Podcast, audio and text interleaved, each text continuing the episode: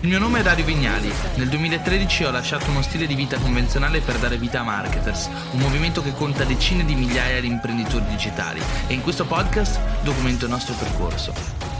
Dario, benvenuto, piacere di incontrarti. Grande Giorgio, è un piacere. Io ti conosco già perché innanzitutto devi sapere che ho scoperto il movimento Retire in Progress tramite il tuo blog e okay. Mr. Money Mustache anni fa, quindi ho iniziato a leggere voracemente il tuo blog. Bene, bene, molto contento. Quindi ti sei anche trovato quando eri tu nel mio ufficio antisqualo? Poi adesso ne parliamo, non ti preoccupare. Um, ti, dicevo, tu hai mai conosciuto tanti anni fa? Bene, io ti ho conosciuto un po' più recentemente. Mi ha parlato di te um, Marcello Ascani, ovviamente. E poi siamo insieme anche nella chat di Borghi, che ne parliamo adesso perché settimana scorsa abbiamo certo. annunciato questo progetto. E, ehm, ebbene, Anto, presentati un po', dici un po' chi sei, cosa ah, fai. Mi chiamo Dario, sono un imprenditore digitale, sono sempre stato un mega nerd da ragazzino di tutte le tematiche legate al digital. All'inizio per lo più riguardo la sicurezza informatica, Linux, distribuzioni Linux. Poi quando mi sono evoluto abitando in campagna dal modem 56 kbps alla DSL ho scoperto meglio il mondo della rete e da lì è nato amore per la conversazione online. Ok. A differenza tua, ero un grande introverso e timido. Sento un sacco di ritorno, non so se arriva da, dal tuo computer. Aspetta, potrebbero essere le cuffie. Facciamo così. Uh, sì, io sto facendo un po' di upgrade okay. tecnici. Di, di Vai tranquillo. Ok, dovrebbe... Senti ancora okay. il ritorno? No, ora no, ora no. E quindi ho aperto il primo blog nel 2003, all'epoca quando ancora dovevi usare i server eh, e Apache e tutte queste cose qua, e da lì ho iniziato a pubblicare online e stavo dicendo, essendo un timido introverso, per me è stata una grande realizzazione iniziare a scrivere online e vedere che c'era qualcuno interessato ad ascoltarmi. e Quando da lì ho iniziato?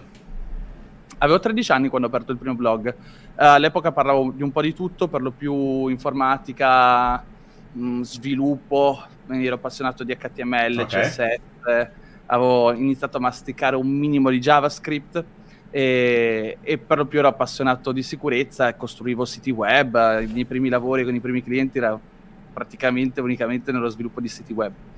E da lì C'era è nata passione quell'epoca in cui si sviluppavano siti web, chiedevi alla gente e ti faceva il sito web. Esiste ancora?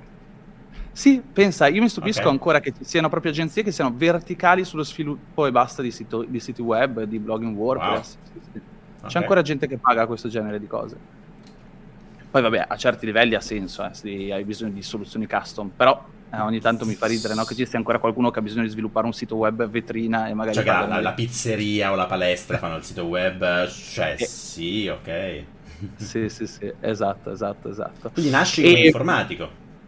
Sì, nasco come informatico. In realtà poi ho fatto il Politecnico Ingegneria Gestionale e dopo son, mi sono mosso verso economia in realtà perché avevo capito che non avrei avuto una vita a fare ingegneria gestionale. Okay. Eh, però per lo più tutto il, il mio interesse e la mia passione all'epoca era relativa al mondo digitale. Quindi mm. azzecavo in alcuni forum di hacking, programmazione, cercavo di studiare da autodidatta come installare la stampante in Linux, che sembra una cosa semplice, ma in realtà all'epoca non era per niente semplice e, ed sono stati i primi passi nel mondo della rete.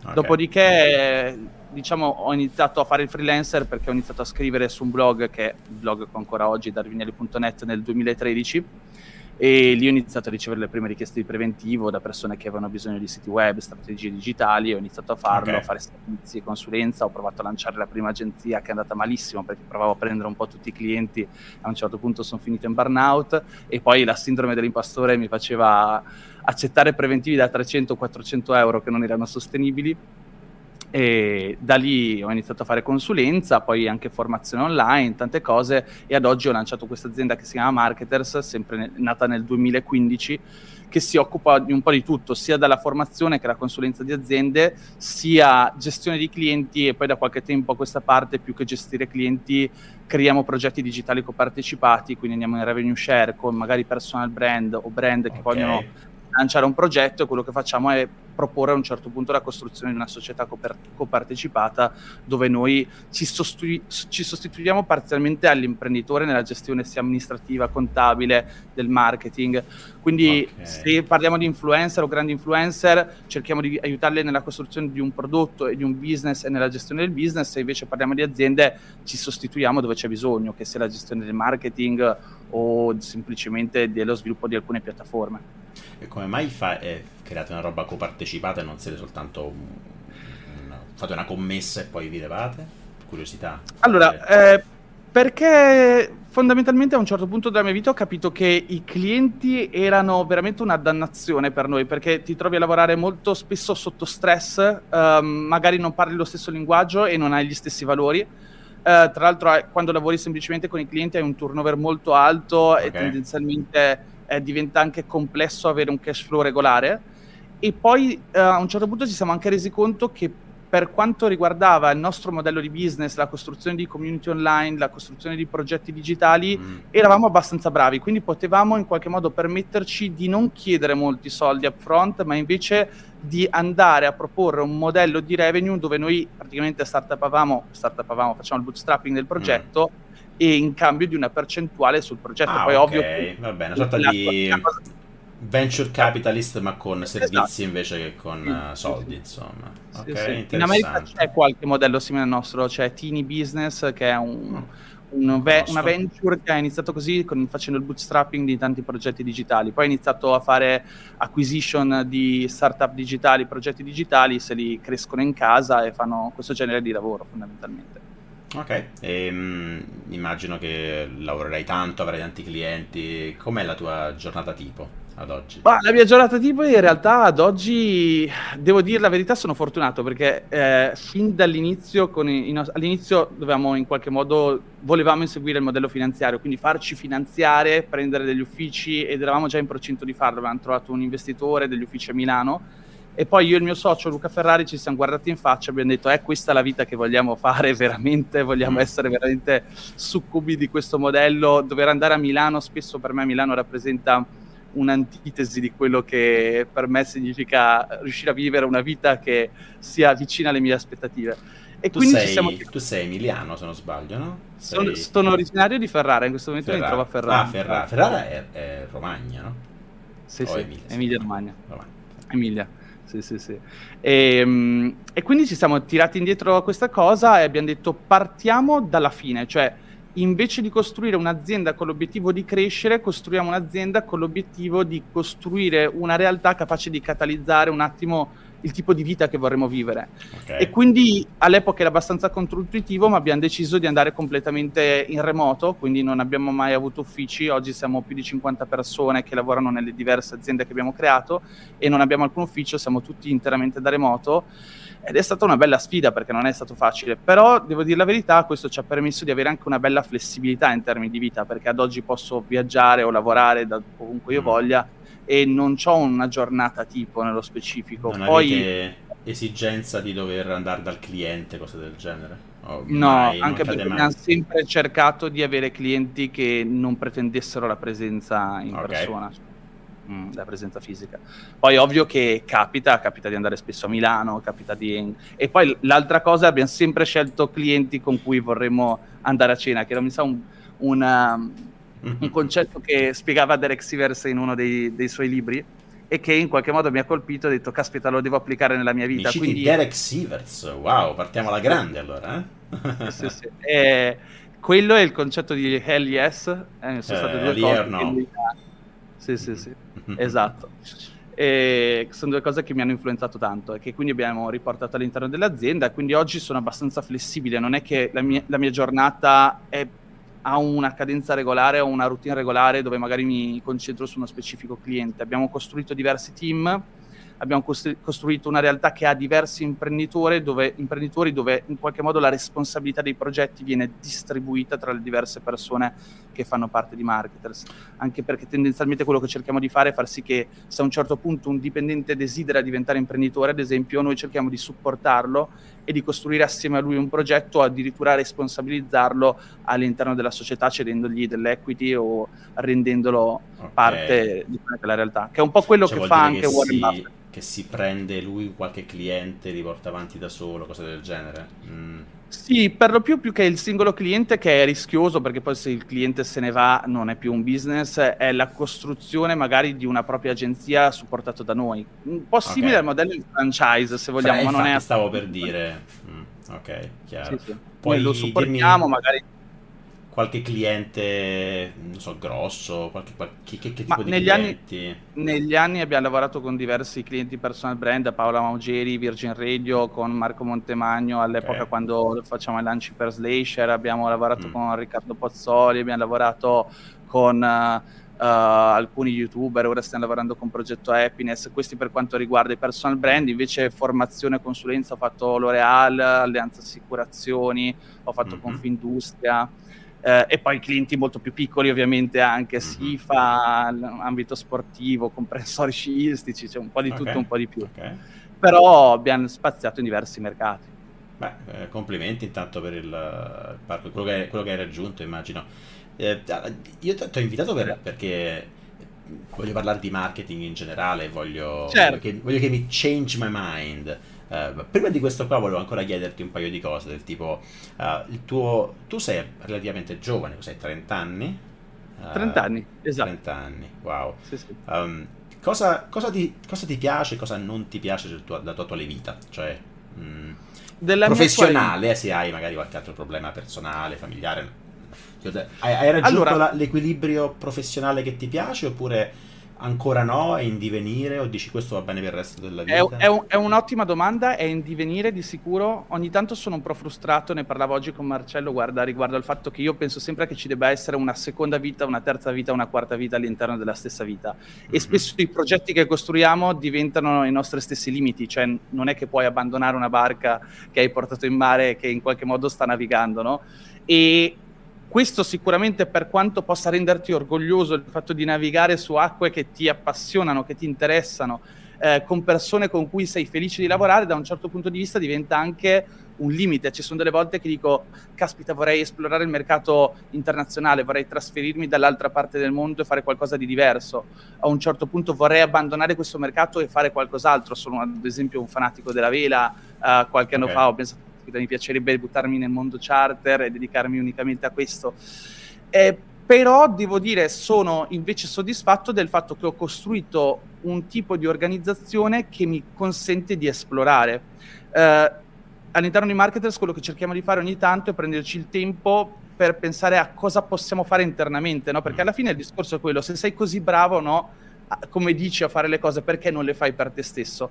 Ed effettivamente è un, è un ragionamento perfettamente reale, che ha senso, it makes sense, e ci ha portato poi nel tempo a dire di no magari a qualche cliente per iniziare a coltivare qualcosa di nostro. Uh, nel 2018 abbiamo lanciato questa scuola online di yoga con Denise, che è la mia attuale ragazza, e, e lì ho riprovato quel senso di passione, di ardente desiderio di fare una cosa da zero, no? Che a un certo punto ti manca quando sei invischiato tutti i giorni nella stessa cosa e poi continui a chiederti ho avuto fortuna, ho, fatto, ho, ho scelto il giusto timing, sono stato realmente bravo, sarei capace di rifarlo. Quindi quando Denise e io abitavamo all'epoca a Barcellona e non potevamo viaggiare più di tanto per quanto viaggiare sia una grandi passioni. No, no, non per il Covid, perché lei era insegnante di yoga. era insegnante di yoga offline, quindi aveva le sue lezioni di yoga offline eh, ho avuto questa idea di dire facciamo una scuola online di yoga. Il problema è che all'epoca il mercato non era... È stato il giusto timing, se devo dire la verità, perché comunque è stato il momento in cui poi le persone hanno iniziato, i primi, magari a praticare yoga online, questo genere di cose, però non c'erano ancora progetti di questo genere, è stato un po' un salto nel vuoto e l'abbiamo lanciato come progetto, come tentativo di fare qualcosa che desse da vivere a Denise e viaggiare e poi invece oggi è diventata anche quella una realtà che comunque supera il fatturato di, Beh, in, di un milione di euro. Forse il Covid va aiutato in questo. Sì, sì, senza dubbio, senza dubbio. Nel, non mi fa viaggiare, nel... però va dato il business eh, nel, nel, 2020, quando eh, nel 2000, fine 2019-2020, 2020, in realtà inizio 2020, quando è scoppiato il Covid, abbiamo raggiunto praticamente nel giro di tre mesi gli obiettivi che mm. ci eravamo andati per la fine del 2021. Però eravamo già attivi dal 2018 e le cose comunque già andavano okay. bene, abbiamo iniziato a funzionare bene già dal primo anno. Tu, tu quanti anni sono che sei attivo sul cioè che, che sei autonomo? Ap- che... Apertura della partita IVA 2013 ufficialmente, però avevo già provato a fare qualcosa senza avere la partita IVA anni prima. Invece il primo blog nel 2003 e i primi dieci anni non ho guadagnato una cippa, ma non avevo Chiaro. neanche l'intenzione di guadagnare qualcosa, era, lo facevo per interesse, per per feedback loop no? positivi che derivava dal fatto che comunque il raggiungimento dei risultati alimenta quella che è la passione. No? A un certo punto proviamo qualcosa, iniziamo a identificarci con i risultati che otteniamo e lì si alimenta qualcosa che fino a prima era un'esplorazione e poi la inizia a chiamare certo. passione in Siamo... di quello. Siamo molto d'accordo su questo, cioè anch'io sono uno di quelli che sperimenta, poi ti piace, le cose fai bene ti piacciono e iteri e vai alla grande. Beh, 2003 sono quasi, quasi 20 anni. Cioè, ne hai 30. Sì. Complimenti. Sì, sì, sì, infatti ho perso un sacco di tempo della mia vita dietro queste cose. Eh, c'è stato mai qualche momento... Una... Eh, sì, gioventù. sì, altre volte penso, mi sono perso parte della gioventù, no? quando prima ti sentivo parlare del fare l'animatore, eccetera, quelle sono le cose che oggigiorno se ci penso dico vorrei tornare indietro e parlare con quel ragazzino introverso e dirgli caspita, attenzione. Beh, però, oh, eh, guardiamo, adesso hai 30 anni, probabilmente puoi permetterti di fare tante cose che magari eh, se avessi preso più tempo da giovane oggi non potresti perché dovresti star facendo altro. Eh, se tu dovessi, ti, ti, proibissero di fare quello che stai facendo adesso, ti dire adesso il tuo lavoro non puoi più farlo. Cosa faresti? Cosa, come pensi che raggiungeresti un, un livello di... Con cos'altro raggiungeresti il tuo livello di serenità e stabilità economica? Allora, numero uno, non so se mi preoccuperei inizialmente della stabilità economica. Ad esempio, ora io sono in fissa con i lavori che eh, presuppongono il saper utilizzare le mani, perché io non ho mai eh, saputo Classico. utilizzare le mani. Ho sempre amato andare in barcavela, il Covid mi ha messo davanti a un'accelerazione di vita in cui mi sono proiettato vent'anni avanti, ho detto cosa sto aspettando, risolviamo questo sogno e ho preso una barcavela usata e, e prendere questa barca a vela mi ha messo di fronte a tutti i lavori di manutenzione che una persona che vive in barca, in barca deve saper fare. Quindi ho imparato a cambiare tubi idraulici, a cambiare, la, cambiare i lavandini, avvitare viti. E sto riscoprendo una passione comunque per questo genere di lavoro perché mi rendo conto comunque che partecipare costantemente a questo ecosistema digitale è qualcosa che da un certo punto di vista anche il fatto che forse lo faccio da anni e anni e anni ti priva di qualcosa. Io sento proprio che quando chiudo il computer dopo otto ore di lavoro in casa impazzisco. Ci sono persone che non dovrebbero mai andare a vivere a Barcellona perché le defocalizza completamente. Per me è stata una salvezza all'epoca perché ricercavo quella capacità di defocalizzarmi, cioè io avevo bisogno di chiudere il computer e sapere che sarei potuto andare in spiaggia, rilassarmi, vedere un tramonto, bermi una birretta in spiaggia, eh, andare a fare una passeggiata da qualche Barcellona è un capolavoro. Mm. Sì, io quanti reputo... Se no io mi chiudo in che, Dico, uh, reputo che viviamo in un'epoca, cioè anch'io ma adesso faccio una cosa che mi piace tantissimo, sto, mi sto divertendo tantissimo, però passo troppo tempo davanti a un computer, anche se sento che mi sto divertendo, però uh, quello che ti dà vivere anche fuori casa eh, non lo puoi compensare con uh, 186 sì. ore al giorno di cose che ti piacciono anche se sono davanti a un computer, però però niente, ci vogliono altri, altri neurotrasmettitori, no? Cioè la serotonina non te la dà il computer, l'ossitocina non te la dà il computer, la dopamina tantissima, quanta ne vuoi, ma altri neurotrasmettitori li puoi prendere soltanto se abbracci persone, abbracci alberi e così via. Quindi esatto, esatto. Ci sta sì. che a un certo punto Conta che burnout.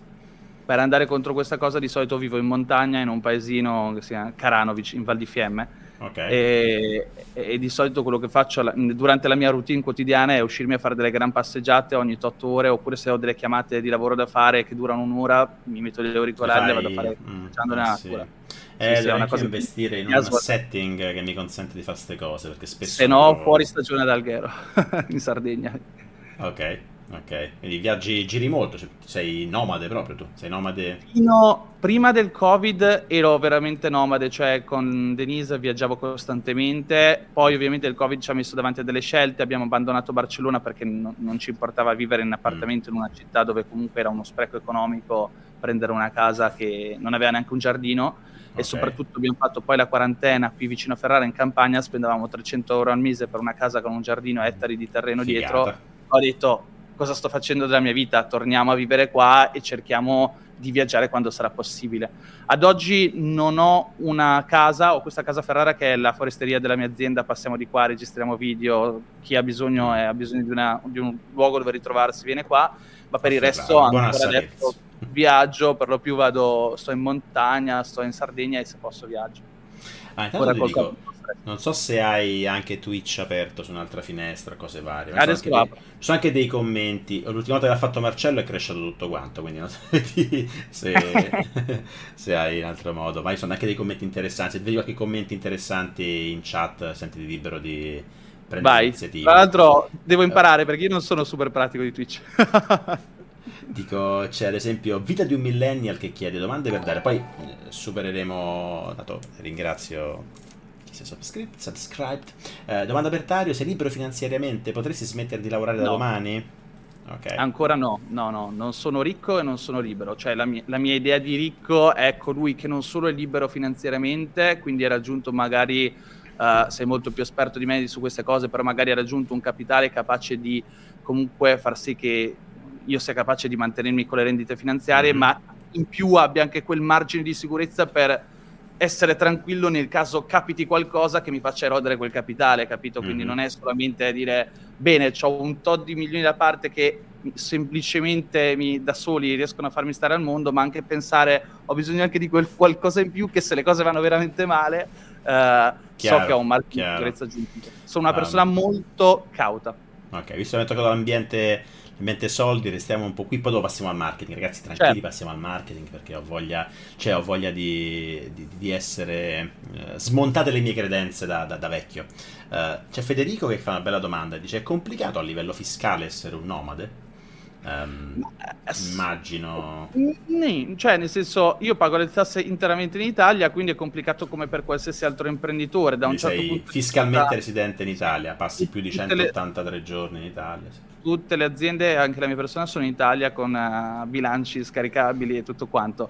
Ehm, quello che ci tengo a dire è che non, non è- non cambia così tanto, ovvio, abbiamo magari un risparmio dal fatto che non abbiamo uffici e comunque degli uffici a Milano, se è un'agenzia, costano, però poi portare avanti un'azienda in remoto significa che comunque devi far sì che le persone si incontrino, se no non c'è cultura aziendale, se no non c'è visione d'insieme, non c'è magari un insieme di valori che tenga assieme no, l'azienda e i valori sono anche le relazioni e quindi spesso affitti degli agriturismi, affitti luoghi dove fare team building e alla fine dell'anno circa siamo lì come spesa. Mm. Però eh, sicuro, magari io posso, risparmio molto perché non vivendo in una città come Milano ho spese molto più basse, eh, però non è un discorso legale finanziario e Mm. di tassazione. punto di vista ti, ti reputi frugale oppure hai qualche hobby costoso? Allora, Eh. una via di mezzo, cioè nel senso conosco persone nel mio ambiente che spendono 10 volte quello che spendo io. Uh, tendenzialmente non sono una persona che ha hobby legati al lusso, cioè interessi legati al lusso Mm. o va fuori di testa per lo shopping o questo genere di cose, però non sono una persona che si priva di ciò di cui ha voglia o che soprattutto può alimentare le proprie esperienze e la propria vita, cioè nel senso se voglio fare un viaggio certo, magari non scelgo gli hotel più costosi in assoluto, però non è che mi privo dei viaggi semplicemente perché vanno a Certo. impattare sui miei guadagni.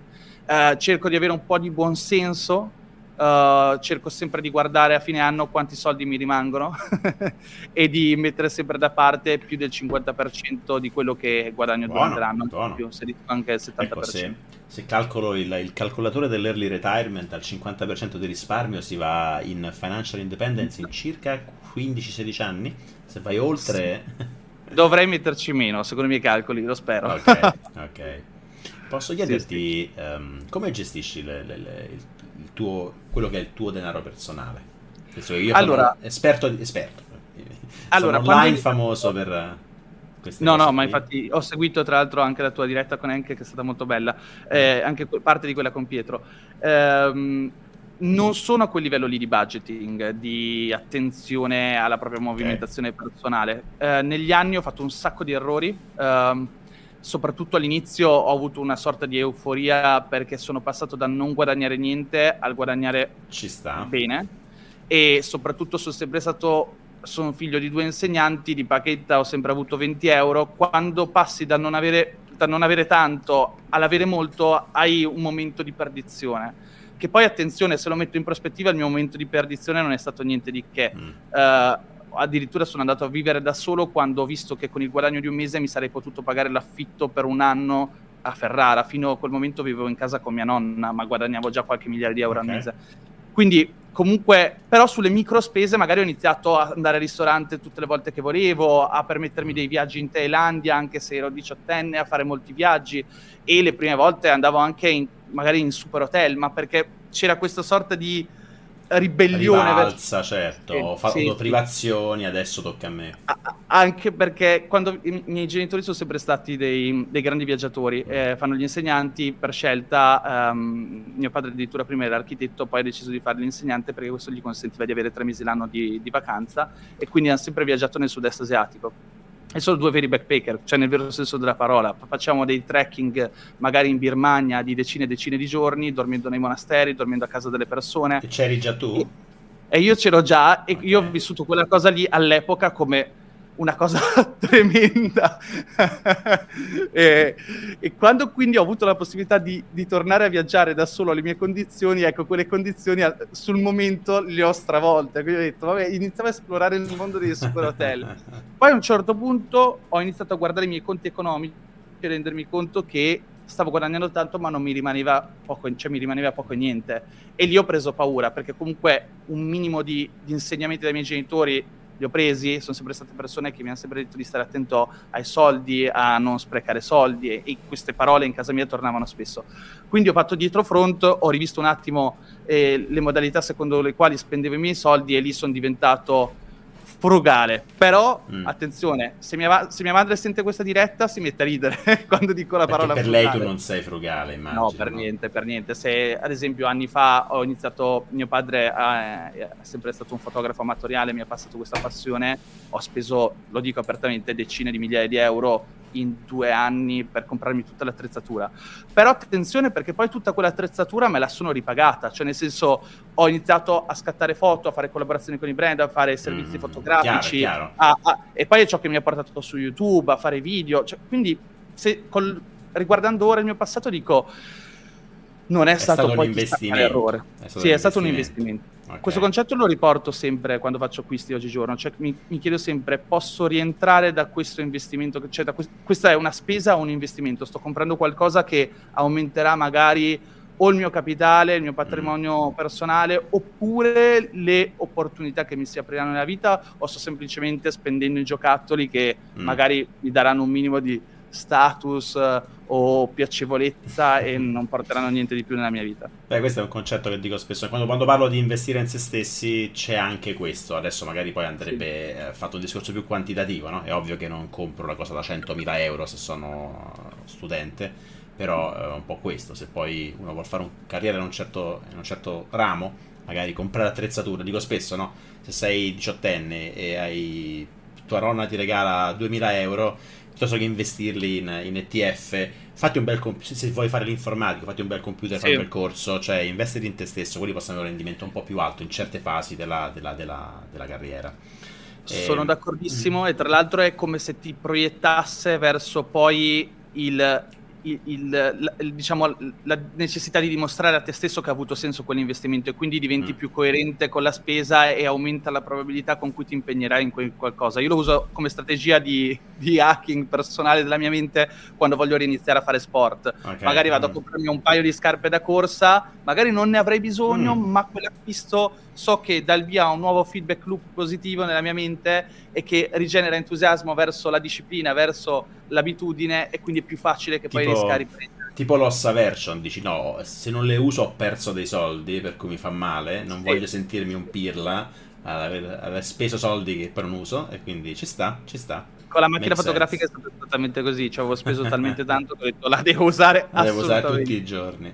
Tu sì, sì. sei anche sei, sei, social da sempre, cioè sei su YouTube, sei su Twitch da poco, allora, credo. Uh, racconta un po' la tua presenza allora, social è stato divertente perché nel 2014, mi pare, 2015, ehm, ero solamente nerd, non, cioè non pubblicavo foto né mm-hmm. niente, semplicemente articoli di marketing su come costruire community online, come relazionarsi online, come fare contenuti ed è nato un po' il fenomeno delle fashion blogger all'epoca. Tutti volevano fare la fashion blogger, cioè tutti, tutte volevano fare la fashion blogger e a me faceva ridere un po' che Marie Claire e questi, artic- e questi giornali pubblicassero questi articoli in cui pubblicavano due o tre scemenze su questo mondo dicendo devi farti le foto tutti i giorni, devi pubblicare le foto sui social o sul blog e vedrai che se ti impegni ce la fai. E in realtà mancava tutto l'aspetto tecnico, digitale, di SEO, di ottimizzazione dei motori di ricerca, quindi scrissi questo blog, questo blog post lunghissimo su come si diventa fashion blogger, però visto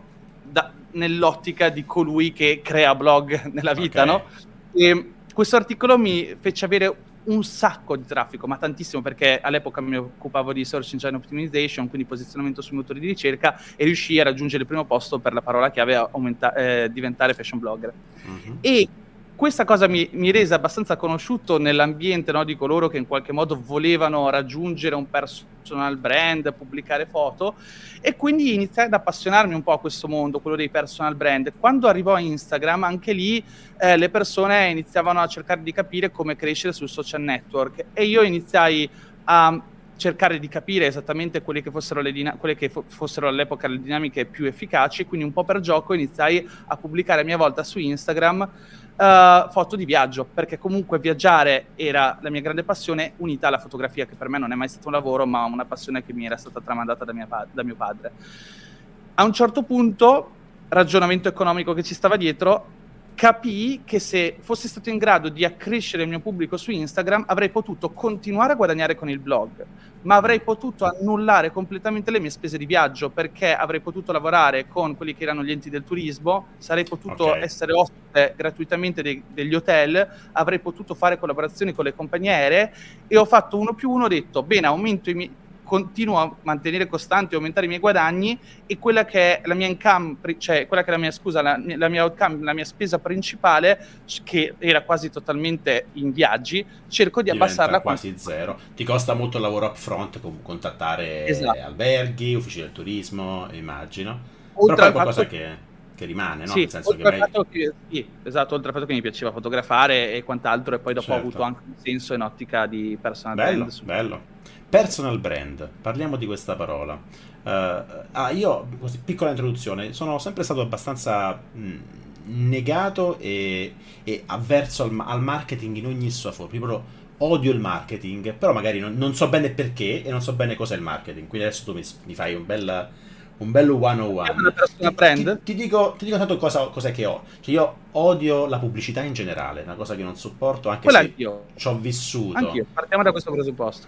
Ci ho vissuto in parte ci vivo ad oggi, perché ci ho vissuto perché ho lavorato in Google sette anni e mezzo, Google è un'azienda pubblicitaria essenzialmente. Uh, eh, e poi la, la od- ehm, ci vivo ancora perché comunque al momento un po' di revenue arrivano da pubblicità Twitch, pubblicità YouTube, uh, affiliate marketing, pochissimo è fatto male, è fatto a caso, eh, ma io odio il promuovermi continuamente e invogliare la gente a comprare qualcosa. Faccio anche delle consulenze, ma non lo dico quasi mai e non sto lì a dire ragazzi andate su questa pagina, comprate, comprate, comprate, comprate.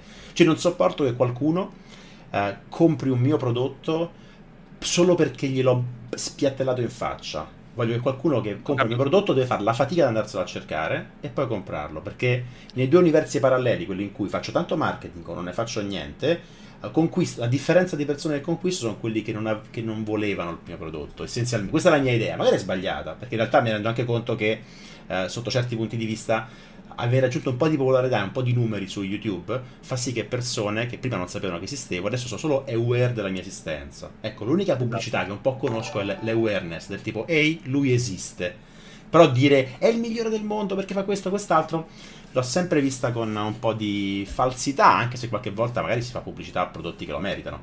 Però, ok, questa è un po' la, la short version della mia, del mio disturbo con la pubblicità o con il, il, la promozione in generale. Aiutami a cambiare allora, idea. Allora, da, da, dove partire? Partiamo dal personal brand, perché mm. poi il marketing è molto esteso. Io come sono arrivato al marketing innanzitutto? Perché in realtà io non sono arrivato al marketing perché mi sono appassionato al marketing, cioè attenzione, io mi sono ritrovato nel marketing perché ho capito che quello che stavo facendo fino a quel momento aveva avuto un senso. Esattamente come tu in questo momento stai scoprendo che è possibile costruire un pubblico. Io parlavo di argomenti mm. che non riguardavano in realtà il marketing all'inizio, parlavo di Linux, di programmazione, queste cose qua. Eh, cose basilari, HTML, CSS. e mh, mm, ci sono ancora i miei vecchi blog su Wayback Archive. E, però perché mi ci sono ritrovato? Perché a un certo punto è esploso quello che viene definito content marketing, e che significa produrre contenuti che in qualche modo generino utilità per il prossimo, e non solo, che in qualche modo facciano sì che le persone iniziano a se- inizino a seguirci, ad ottenere utilità, ad ottenere trasformazioni nelle loro vite e quindi associare la loro trasformazione al fatto che ci seguono. Questo è come sono arrivato al marketing, quindi non ho mai visto il marketing come pubblicità, non ero appassionato di pubblicità, non è che fossi appassionato di annunci pubblicitari, ma è stato prendere consapevolezza di quello che era il flusso di percezioni e di consapevolezza che le persone iniziavano ad avere consumando contenuto. C'è, c'è Sapiens, il libro di Harari, molto bello. A un certo punto del libro parla del concetto di reputazione e quanto la reputazione sia estremamente intrinseca in noi come valore per, e, e, questo fa sì anche che tutti quanti soffriamo la paura del giudizio altrui, no? del pregiudizio. Parla che è qualcosa che ha... del gossip, delle, delle scimmie, no? Sì, di, di come il gossip ha avuto un ruolo molto importante per molto importante. Per anche perché poi alla fine da nomadi che eravamo abbiamo iniziato a organizzarci in quelle che, eravamo, che erano micro tribù, in cui la, le persone si sopravvivevano anche in funzione della capacità di sapersi sostenere l'uno con l'altro. Mm. E quindi la reputazione in qualche modo era molto importante perché se ovviamente non avevi una buona reputazione venivi allontanato dalla tribù e ovviamente la capacità di sopravvivere in natura non era così alta. Quindi la nostra reputazione all'interno delle organizzazioni umane diventava molto importante. Il personal brand in realtà è un parolone che iniziato, abbiamo iniziato ad utilizzare negli ultimi anni per sostituire quello che è il concetto di reputazione professionale o personale. Okay cioè, se dovessi spiegare a una persona che non si occupa di marketing o di personal brand che cos'è il personal brand, è ciò che le altre, le, le altre persone dicono di noi quando non siamo nella stanza, che fondamentalmente è la reputazione. Okay. Quindi quando sentiamo mm. dire Marco è veramente simpatico, ha sempre la capacità di stare al centro dell'attenzione. Claudia è sempre stata la prima della classe. Se hai un problema, chiama Elisa mm. perché è la persona più affidabile del mondo. Quelle sono, sono, dei personal brand statement, sono delle frasi che in qualche modo, in poche parole, vanno a racchiudere il posizionamento che le persone hanno della tua persona all'interno della loro mente. E. Mm. Eh, come dico sempre, non è che c'è qualcuno che fa personal branding e qualcuno che non lo fa. Tutti facciamo personal branding, solo c'è qualcuno che ha preso consapevolezza delle percezioni che gli altri hanno di se stesso, oppure ci sono persone che non hanno preso consapevolezza questo, delle percezioni che gli altri hanno di noi. Eh, nel mio caso, che sono sempre stato timido e introverso, questa cosa è stata molto forte eh, nel momento in cui mi sono spostato online a produrre contenuti, perché ho visto proprio questo cambio di paradigma da una, dal me stesso, timido introverso, che nella vita reale soffriva il pregiudizio altrui, il giudizio altrui, si sentiva in una situazione di chiusura, mi sono ritrovato a vedere come online, grazie alla mia capacità di produrre contenuti, le percezioni delle persone erano in realtà diverse Mm. E da lì ho iniziato a comprendere no, queste dinamiche del personal branding e se vogliamo, per quanto alla fine internet sia anche uno strumento che da un certo punto di vista può essere pericoloso, nel mio caso è stato anche uno strumento di grande crescita personale, perché mi ha aiutato a, ad avere delle realizzazioni che mi hanno portato anche a cambiare identità, a cambiare persona, a cambiare il modo in cui io vedevo me stesso fino a quel momento.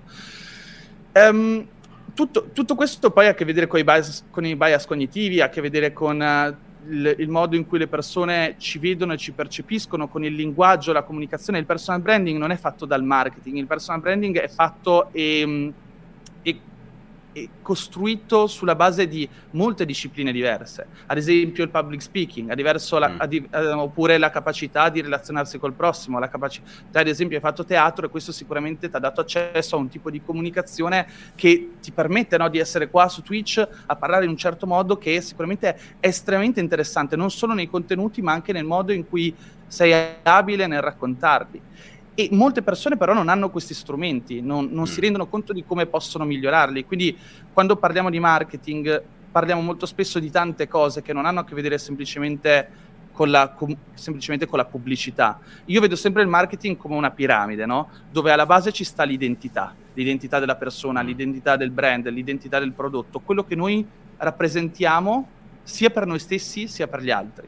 Poi nella seconda fase, nel secondo step della piramide, c'è la comunicazione, perché un conto è voler avere un'identità o avere un'identità, un conto è saper comunicare efficacemente la nostra identità. Quindi non portare è già sul comunicazione l'identità, cioè nel, nella, nella, cura di un personal brand eh, c'è già la comunicazione già embeddata nell'identità o no? O sbaglio? Secondo me no, secondo me no. Ci sono tantissime persone che magari hanno le tue competenze o le mie competenze, magari sono anche più bravi di, di te o più bravi di me mm-hmm. e sono magari dei geni, ma non per questo sono stati capaci di andare fuori nel mercato e comunicare la propria identità. Ci sono idee di business straordinarie e ci sono persone okay. che sicuramente hanno le abilità tecniche per sviluppare un prodotto, ma saper fare un pitch a un investitore è una cosa diversa. Mm. Spesso si dice no, come nel caso di Apple, che c'è sempre, eh, ci sono spesso due soci nelle grandi aziende, colui che ha la capacità di prodotto, di sviluppo, come spesso spiega anche Navalno, e invece c'è colui che ha la capacità di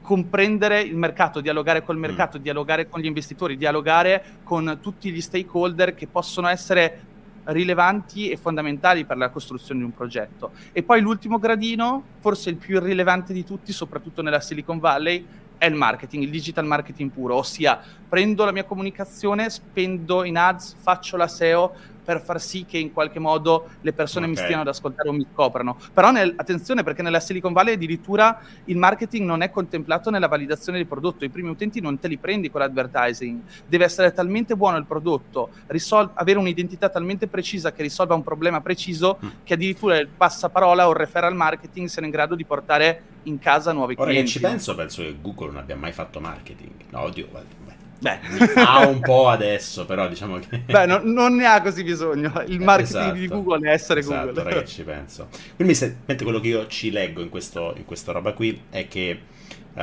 tu dici Giorgio odi il marketing, però di questa piramide due step su tre li stai curando molto, be- molto bene, li stai curando in- inconsapevolmente e quindi anche se tu dici non farò mai, non, non farò mai un ad, non farò mai una, una, bella landing page, non farò mai un funnel, queste parolacce che sento nominare, comunque stai curando altri aspetti anche se non lo sai. Questo è il concetto, sì, ho capito? Sì. Mm. Come si... Anche come il funnel... Si... Scusa, vai, vai, vai, vai, vai, vai, vai, tu, vai, tu. No, dicevo, anche il funnel è un discorso che da un certo punto di vista può essere visto in due modi diversi. Ci sarà quello che ti dice fai l'opt-in page, raccogli le email, mettile in una lista, manda ecco, le email. Sempre fai... rigettato questo principio. Fai, fai la pubblicità, ok. Eh, dall'altro punto di vista, in realtà, il funnel vero e proprio è la, lo studio della costruzione della consapevolezza e delle percezioni nei confronti di un brand. Mm. Cioè, ad esempio, nel momento in cui io mi avvicino a, uh, ad esempio, il tuo blog è un funnel. Io quando ho costruito il mio primo funnel era il mio blog.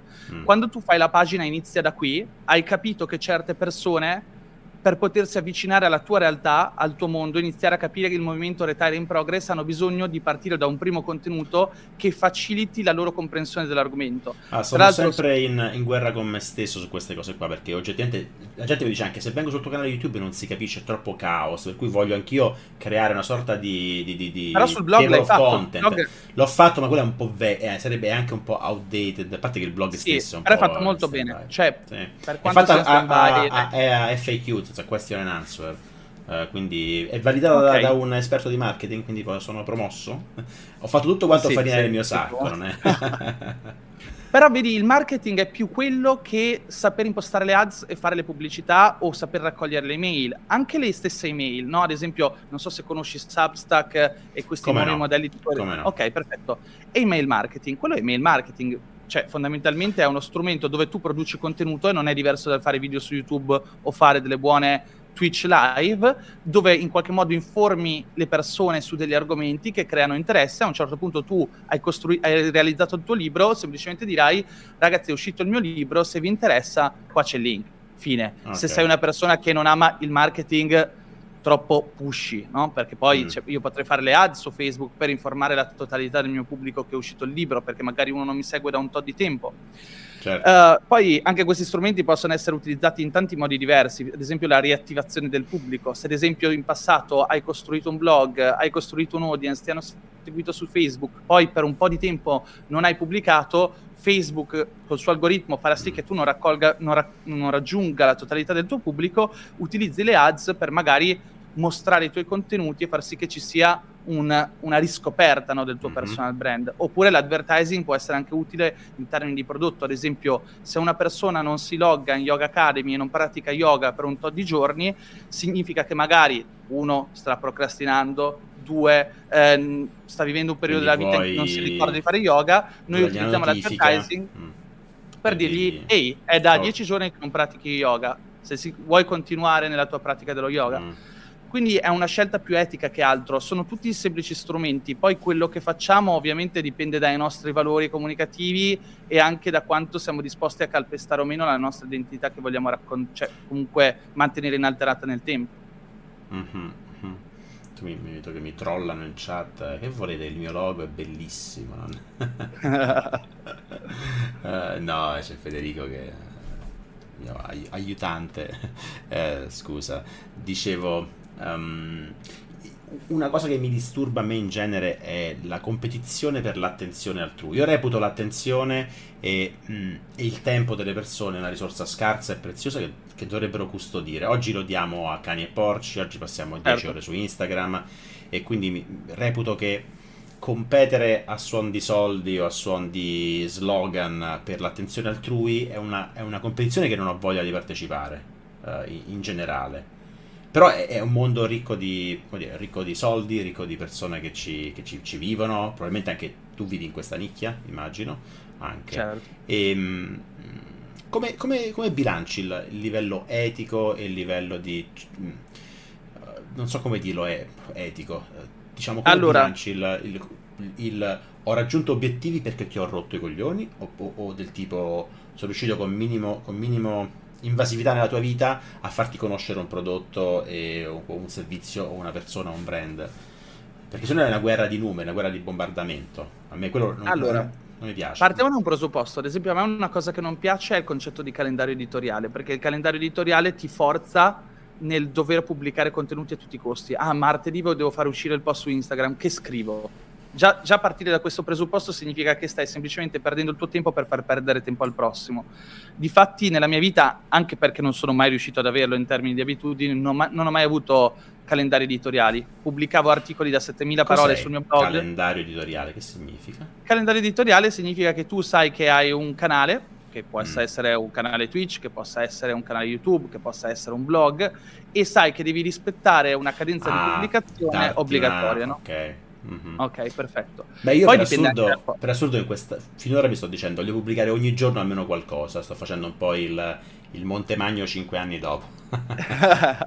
che questo tipo ogni giorno qualcosa. Mm è un esercizio di stile anche perché ti aiuta a migliorare molto nei contenuti poi alla fine, soprattutto se lo fai è come scrivere tutti i giorni, no? È un ottimo sì. Sì, sì, è un tentativo. Mi sta un po' stressando, cioè, ormai gennaio è finito e ci sto riuscendo. In realtà pubblico le live che faccio e poi estraggo delle clip che mi interessano e quindi in teoria ho, ho materiale, però talvolta certo. temo che possa diventare schiavo di questo meccanismo. Um, però sì. lo sto facendo perché, perché vedo che mh, mm, comunque piace. Uh, però se vogliamo anche quello lì è un feedback che sto prendendo dal, dalle metriche, le metriche mi dicono piace, quindi lo faccio e quindi probabilmente anche quello lì è un meccanismo che il me stesso un anno fa mi direbbe, mi direbbe stai esagerando. È così. no, crea abitudini nelle persone e quindi funziona molto il calendario editoriale, rispettare delle tempistiche, farsi mm. vedere spesso. Eh, nel marketing si parla spesso di omnipresenza, no? essere su molti canali ed entrare spesso e frequentemente nelle vite altrui. Io ho vissuto con crisi un po' questo rapporto no? con eh, questa costanza, perché spesso ho la sensazione che poi ti obbliga a dover produrre qualcosa e magari anche in quei momenti in cui non hai qualcosa di estremamente rilevante e intelligente da dire. Tanto che quando tenevo il blog, se, solitamente io scrivevo delle guide di 7000 parole e le pubblicavo quando sentivo che avevo qualcosa da insegnare. Cioè avevo imparato qualcosa di nuovo, sentivo no, quel hell yes, dico, sì, questo mi interessa, lo voglio scrivere, lo voglio condividere, allora lo scrivevo. Però quando invece nella mia vita ho cercato di mantenere un calendario editoriale costante, molte volte mi sono sentito forzato nello scrivere qualcosa e pensavo ma sto veramente dando del mm. valore o sto semplicemente rispondendo a un'abitudine che mi sono creato e una necessità e una, e una paura anche di mancare, no? Perché è come quello, una piazza quando... Quello che hai appena detto sul... Uh, sentivo che dovevo tirar fuori mi ricorda una, un post che ho letto qualche anno fa, non so se conosci Ryan Holiday, il, eh, il sì, tizio sì. dei libri sullo stoicismo. E ha fatto sì. dei bellissimi articoli, bellissimi post sul suo blog tempo fa, quando lo seguivo un po' più assiduamente, che parlava appunto del voglio diventare uno scrittore è un pessimo obiettivo. Cioè tu, tu scrivi perché senti dolore nel non farlo, non, non dici voglio scrivere, adesso decido cosa scrivere, no tu se già non stai scrivendo perché devi farlo, non puoi diventare uno scrittore. Quindi un po' esatto. mi ricordato questa cosa qui. Quello è vero, è il concetto che sta alla base un po' del ragionamento. Sì, mi, mi, mi piace molto come metafora. Ha dato la, la, la, la, mia chat mi ricorda che sono un pessimo intervistatore perché, perché fanno domande molto migliori di quelle che vengono in mente a me, per cui rubo rubo qualcosa da eh, Diego Sansone. Dario, eh, ciao Dario, secondo te ora è ancora un buon timing per cominciare a specializzarsi nel marketing oppure il mercato è già troppo competitivo e saturo? Lo chiedo perché sto per fine triennale e devo scegliere il percorso da magistrale. Intanto, ok, quindi partiamo che Diego um, comunque sta studiando in quest'ambito. Uh, poi parliamo anche di formazione, perché tu ho visto recentemente un tuo video uh, in cui parlavi che, um, cioè che, non hai finito l'università e sono interessato anche a quell'aspetto. Tra l'altro, se puoi rispondere a Diego, è una domanda molto interessante. Allora, eh in termini lavorativi penso che la figura più ricercata in Italia sia lo sviluppatore nel mondo tecnologico, eh, però il full stack marketer è un'altra figura super ricercata dalle aziende, quindi assolutamente full stack sì. marketer, ok? Non sì, eh, ok, full stack marketer sono, sono, figure fondamentalmente che hanno la capacità di spaziare su diverse tipologie di marketing e su diverse tipologie di competenze tecniche o anche creative. E è una figura molto ricercata. L'unica cosa che mi fa paura del mondo del marketing è che molto spesso le persone si avvicinano a questo mondo credendo di eh, dover studiare social media marketing, eh, e-commerce Invece mi piace sempre dire che è importante des- destrutturare questi termini e capire che cosa c'è sotto. Cioè, nel mm. momento in cui tu studi, studi, social media marketing, che cos'è? È l'insieme di diverse competenze, quindi bisogna sempre ripartire dai tanti blocchetti di competenza. Un po' come quando uno fa una laurea, no? Se tu vuoi diventare un matematico, non è che studi matematica, ti iscrivi a un corso di laurea in matematica e in quel corso trovi diverse discipline mm. che assieme ti fanno diventare un matematico. E invece oggigiorno vedo tanti ragazzi che dicono voglio imparare a, a, fare social media marketing, voglio fare un'agenzia di social media marketing, che in realtà, tornando ai principi di cui parlavamo prima, è l'insieme di tante cose, è la capacità di saper comunicare, di saper scrivere, di saper valutare un cliente se ciò che gli manca è il marketing o l'abilità, ad esempio, nel comunicare un messaggio mm. o di rappresentare qualcosa che non è adatto al mercato. No? Mm. A me è una cosa che, che fa incazzare spesso delle agenzie di marketing è che prendono un cliente ma- il cui business magari non sta andando bene e provano a farlo andare bene applicandogli sopra il marketing, ma alla fin fine se quel business in realtà ha, rappresenta qualcosa che non può funzionare in questo momento storico o magari se magari già di, ha già qualcosa di sbagliato oppure addirittura di caro non è che puoi fare delle campagne di marketing sperando che la gente Aspetta che sento l'audio è un po' saltato. Uh, prova Dario. Mi sapere. Ok, adesso va, adesso va meglio, sì, scusa, forse okay. sarà un po' impallato. Ok. Quindi eh, cercare di capire, mi stavo prendendo nel discorso, cercare di capire quelle che sono le competenze di base, che spesso e volentieri sono il copywriting, la, la, capacità di scrivere, di saper comunicare, potrebbe essere invece l'aspetto più visuale, creativo, grafico del design, potrebbe essere invece l'aspetto legato più alla tecnologia, all'email marketing, lo sviluppo.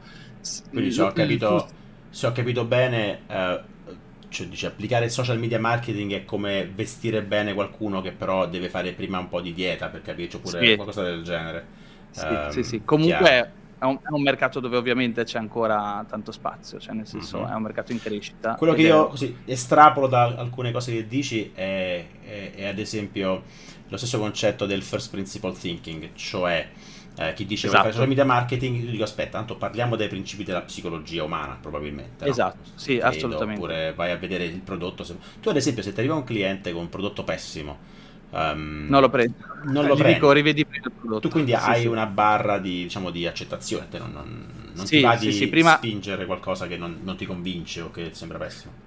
allora ti dico, non prendiamo clienti normali perché, come ti dicevo, porta molto più profitto trovare un business che già è molto buono e sai che potendolo scalare online produrrà risultati molto grandi e se quindi lavori con revenue share andrai a, co- a costruire dei profitti a tua volta che saranno ben maggiori rispetto alla singola fee di marketing che potresti chiedere come agenzia mm, standard. Mm. Uh, poi sì, io assolutamente è sempre stato così, se, se vedo già che uh, farò una bruttissima figura perché in realtà magari è colpa del cliente e il cliente non lo prendo.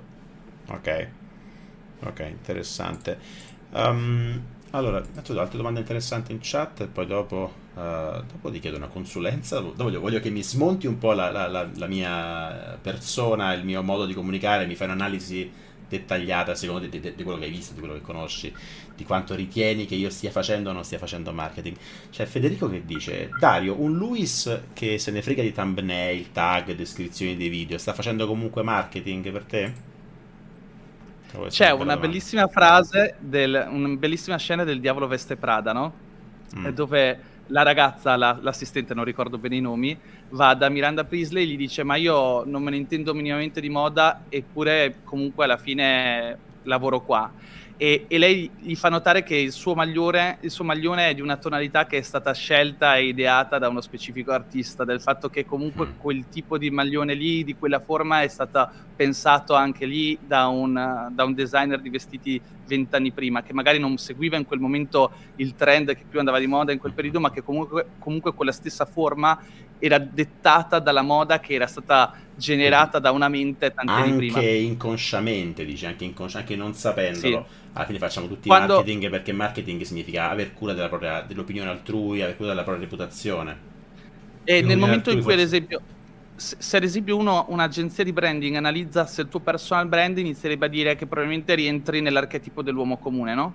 Uh, che poi eh, anche lì gli archetipi sono ripresi un po' dalla teoria di Jung. Parli, parli di eh, me eh, o parli di, di me? Di, okay. di, te, di, di, te, di te, perché in qualche modo è una comunicazione molto friendly dove non c'è un posizionamento in cui vuoi far sembrare che mm. in qualche modo hai qualcosa di più speciale degli altri, semplicemente hai vissuto delle esperienze e le vuoi condividere con il prossimo. Um, quindi inconsciamente tu ti stai mettendo in relazione con un pubblico che è molto sensibile a questo tipo di comunicazione e apprezza questo tipo di comunicazione. Mm. E magari ci sarà un'altra parte di pubblico che rifugge da questa tipologia di comunicazione e invece è molto più vicino ai cosiddetti guru che mostrano Lamborghini e che si fa affascinare dall'archetipo del... Um, in questo momento vi sfugge del, non del padrone ma del Uh, vabbè, insomma, de- di un mm. archetipo mm. che è legato invece a una figura molto più pro- prepotente, egocentrica, no? che funziona molto soprattutto sul, sul, pubblico americano. Nel momento in cui non faccia- cioè, facciamo cioè, un logo brutto, il, il, mostrarsi troppo sicuro di sé, oppure. Eh, eh, esatto, assolutamente. Okay.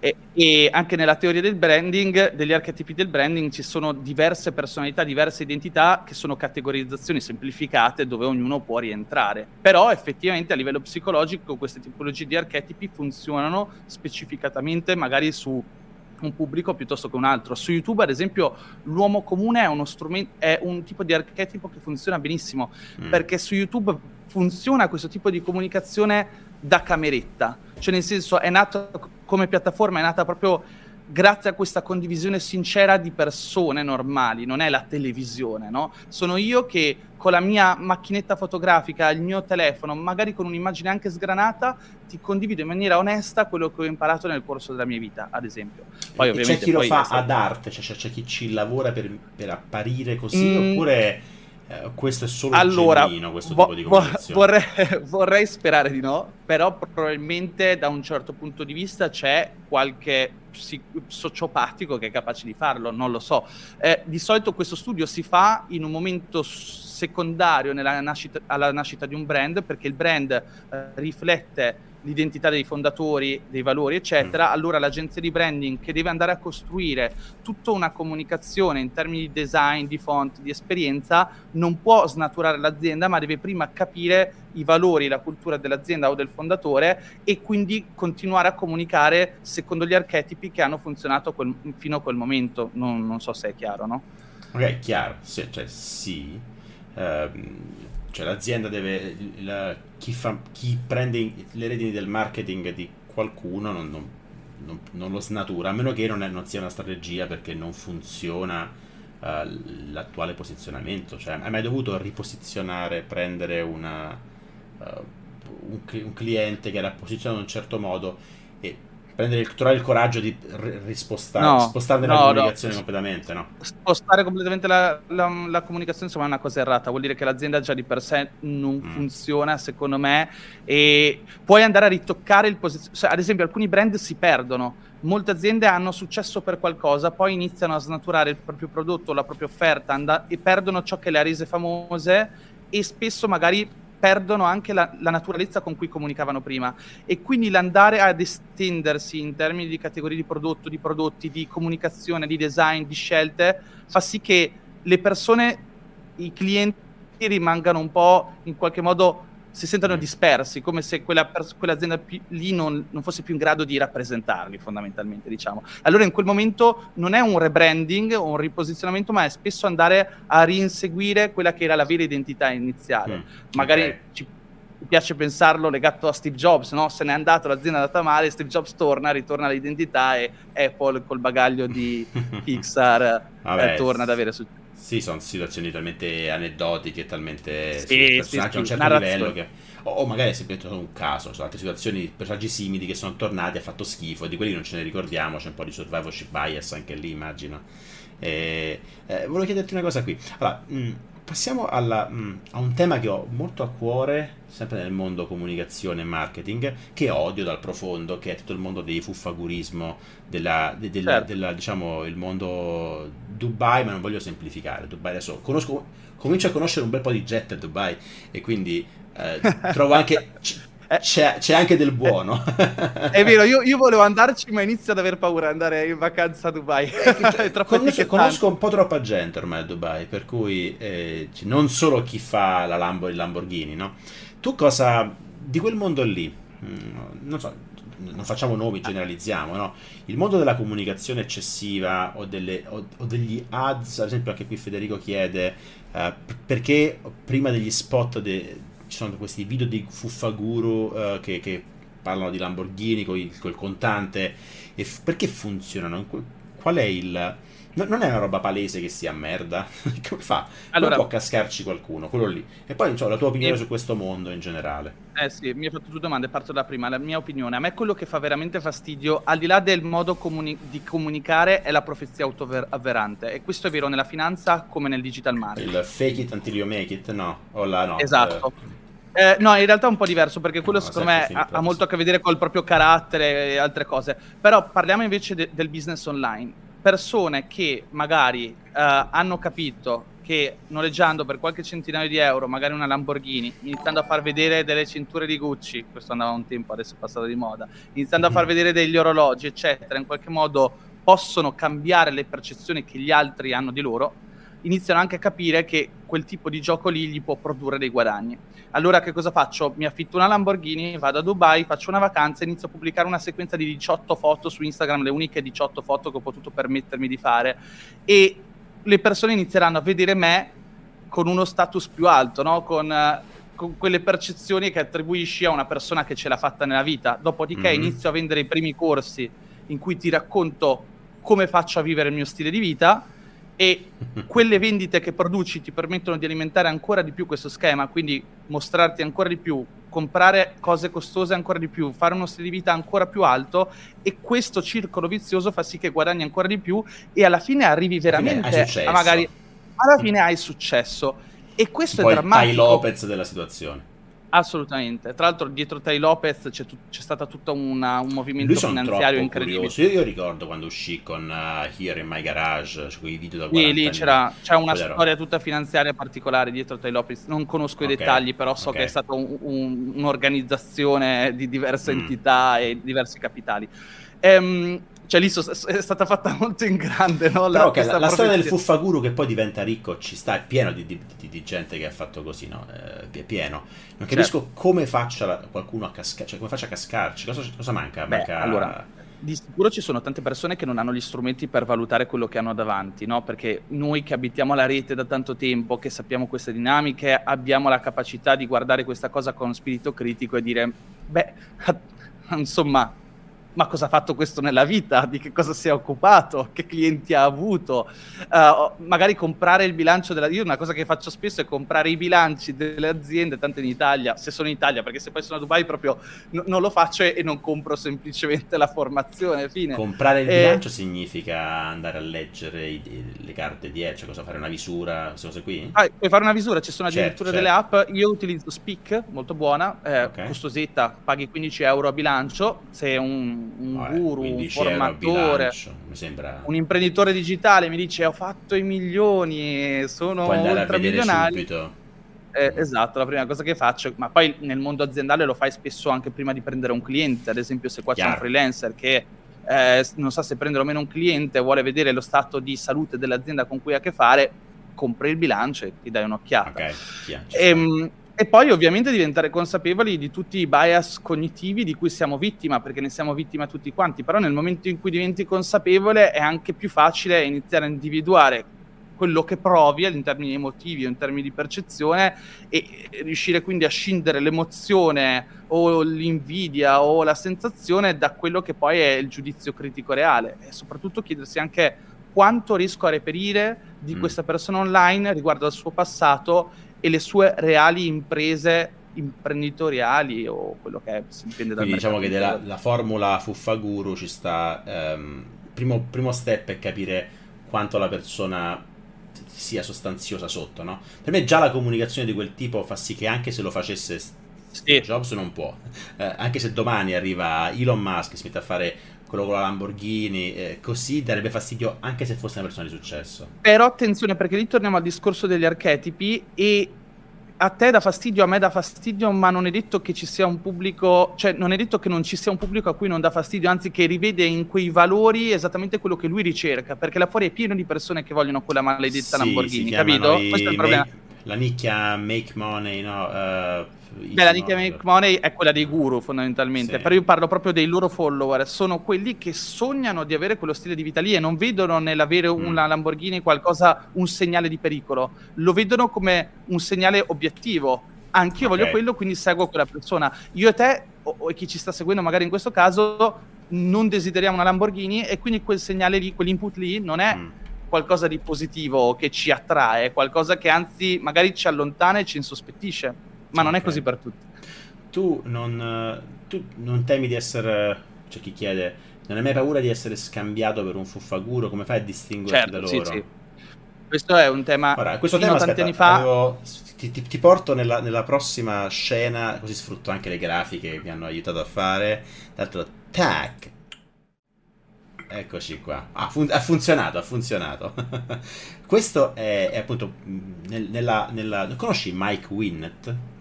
Mike Winnett è un no. youtuber americano, YouTuber, lui è un businessman a, aziende e ha fatto un bellissimo video che si chiama The Entrepreneur Formula. È un video di 20 minuti, questo è il video in realtà. Ne ho visti in tanti. Lui, in cui lui va, va um, a un... Um, a uno di questi seminari in cui ti dicono le verità, invece sono soltanto delle, del marketing del prossimo corso, con i prezzi che finiscono col 7, queste cose qua. E, e, e tirano fuori una, una, formula con diversi punti di quello che è il fuffagurismo oppure il, il contrepreneur. Il contrepreneur in America è misto tra conman e entrepreneur, quindi il truffatore, quelli che venditore truffatore. E, e, tira fuori diversi, diversi parametri. Non so se non, non conosci? Uh, sì, sono... ne conosco diversi, lui nello okay. specifico non so se lo conosco, ne avevi condivisi altri che io stesso avevo seguito, quelli che avevano fatto Dan Lock Expose o tanti altri. Sì, sì Coffeezilla, James Coffeezilla, esatto, Coffeezilla. Coffeezilla attaccava, cioè ne prendeva uno e lo smontava volta per volta. Mike Winnet era sì. un po' più strutturato, Winnet proprio tira fuori quella che lui la chiama okay. la formula. Guardate, il video è divertente, è simpatico, il fatto artificial scarcity, sbrigatevi soltanto entro stasera, prezzo super scontato, costava 100.000 slash eh, 397, poi prezzi che finiscono sempre in 7. Eh, questi, alcuni di questi segnali adesso poi quando vado a vedere qualcuno che vende qualcosa, le landing page lunghissime, lunghissime, lunghissime, scritte in tentativi goffi di essere um, manipolatori. Uh, non so, um, tu hai... hai um, quali, quanti, di queste, quanti, di questi pattern uh, riconosci che possono essere... che sono oggettivamente brutti e quali e quanti di questi pattern uh, sono testi allora, usati bene e hanno senso e non sono manipolatori? Allora, tendenzialmente ritroviamo questi elementi nella maggior parte del marketing anche di buoni prodotti, cioè eh, quando c'è il lancio di Apple viene sfruttato l'hype, magari non c'è scarcity perché le vendite mm-hmm. rimangono aperte, però sappiamo anche che gli iPhone magari finiscono la prima, la prima, settimana e quindi se te ne vuoi accaparrare uno ed essere quello che a livello di status è più alto, se lo vuole comprare subito mm. ti fai la fila. Um, social proof, social proof anche lì, attenzione, è sbagliata, non è sbagliata, invece la social proof per me ad esempio è importante. Eh, io fino a qualche anno fa cercavo di utilizzarla quanto meno possibile, però quando è iniziato no, questo, tutto questo mercato dei fuffaguru eh, è diventato quasi essenziale dimostrare che sei una persona diversa dalla maggior parte de- dell'erba che viene fasciata, cioè nel mm. senso se hai fatto delle cose di rilievo nella vita conviene che le racconti, ma questo è anche normale, cioè quando io ascolto la tua storia e sento la storia di una persona che ha lavorato in Google e mi condivide le sue esperienze, è ovvio che la tua autor- l'autorevolezza mm. che io percepisco nei tuoi confronti è alta. Ed Beh, è ovvio diciamo che, che la la social proof che viene attaccata da un po' dai, dai, dai debunker di Fuffaguro è quella in cui tu hai la tua landing page lunga un chilometro, in cui hai la sezione con uh, testimonials che devono essere tutti quanti. È bravissimo, è bravissimo, è bravissimo, è bravissimo. Poi questa più che altro quello lì come social proof. Guardate, porto sì, tre sì, testimonial sì. selezionati, magari pagati. non sappiamo quanto onesti, quanto o- disonesti. Ovvio su, su, questo sono d'accordo, oggigiorno ci sono cose come Traspilot, altri servizi che sono un po' più integri dove le persone possono lasciare recensioni negative e quindi le puoi filtrare. Mm per ovviamente recensioni negative ti vai a leggere quelle negative. I, i, personal, brand, i personal brand, i Fakuro e tutti coloro che usano recensioni palesemente false o con dei volti e dei nomi inventati non sono attendibili. Di nuovo, dipende purtroppo anche dalla capacità della singola persona di giudicare questo mondo. Uh, poi vediamone altri, c'è il 7, anche il 7, ad esempio, eh, io il 7 lo utilizzo... roba che eh, per me è tipo un filtro iniziale. cioè, eh, prezzo finisce con 7 No, Forse ad esempio io dovrei toglierlo il 7, hai ragione. Il 7 ad esempio è qualcosa che studi nel marketing, magari lo studi in giovane età come è capitato a me, ci sono studi che hanno dimostrato a livello di testing che il 7 è il prezzo, cioè il numero 7 è il più efficace alla fine di un prezzo e quindi tendenzialmente magari uno lo inizia ad usare perché l'ha studiato da qualche altra parte e quindi quello rimane, per noi è rimasto quello da una vita, da sempre abbiamo utilizzato ad esempio il 7 alla fine dei numeri, mm. ma è più perché ci abbiamo fatto il callo e l'abitudine, allora ogni volta che dobbiamo scegliere un numero, un numero scegliamo il 7 finale. Um, oppure ci sono anche persone che ci sono finite per caso, magari sono un giardiniere, faccio il corso di giardinaggio al bonsai, ho seguito un corso di marketing, mi è stato detto di usare il 7 esattamente come io ho letto questo numero su Marketing Experiment, che è un sito americano che condivide no, tutti mm. gli abitest della funzionalità di un numero o di una parola piuttosto che un'altra l'ho usato a fine, ma non è che se domani trovo un corso al bonsai che finisce per il 7 lo scarto a priori. Um, okay. Bullshit testimonials, sono d'accordo. La, la cosa della neurolinguistica la odio. La storia della um, uh, bullshit backstory, sì, appunto, quello del tipo una volta ero povero per entrare in empatia, per dire, vedi, anche tu puoi farcela, no? Uh, queste cose qui. Uh, anche lì si, si, utilizza la teoria di Campbell. Campbell è colui che ha inventato un po' la, la parabola dell'eroe, il libro mm. più letto nel mondo del cinema sull'archetipo dell'eroe. La maggior parte dei film si basano su quello e la maggior parte di una buona comunicazione che riguarda la propria persona spesso si basa su quello.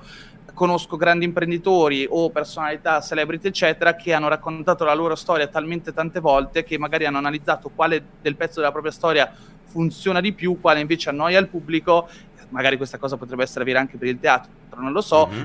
cuci e tagli le parti che annoiano il pubblico, tieni quelle buone e guarda caso la maggior parte delle volte ciò che ti rimane è proprio la parabola dell'eroe di Campbell. Quindi il momento in cui tu hai iniziato ad affrontare un periodo di trasformazione, il momento di epifania in cui magari hai lasciato Google, il momento mm-hmm. di riscoperta di un nuovo percorso, la condivisione, la documentazione e il documentare questo nuovo percorso fino a che non ti trovi i, i, in una nuova vita. E quel tipo di comunicazione lì magari attrarrà colui che è alla ricerca di quella stessa trasformazione, mm. quella stessa, eh, quello stesso percorso. Ora, di nuovo, è giusto o sbagliato? Perché io potrei diventare, vorrei voler diventare sviluppatore, allora guardo Giorgio e mi affascina la sua curva, i suoi insegnamenti. Io vorrei comprare una Lamborghini e vengo affascinato dai Fuffaguru. Quindi un po' quelli che sono i nostri desideri diventano anche i nostri crucci della scelta okay. de- del, degli eroi che andiamo a sceglierci.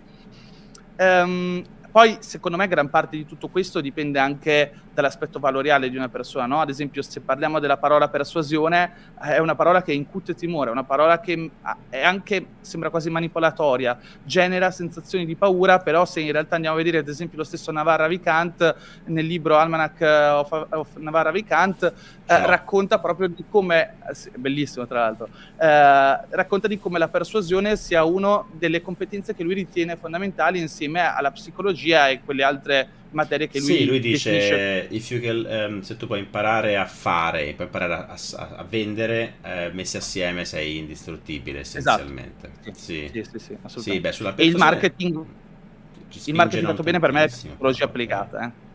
Ok, interessante. Uh, vediamo qua, c'era qualche domanda sul, sul Reddit. Um,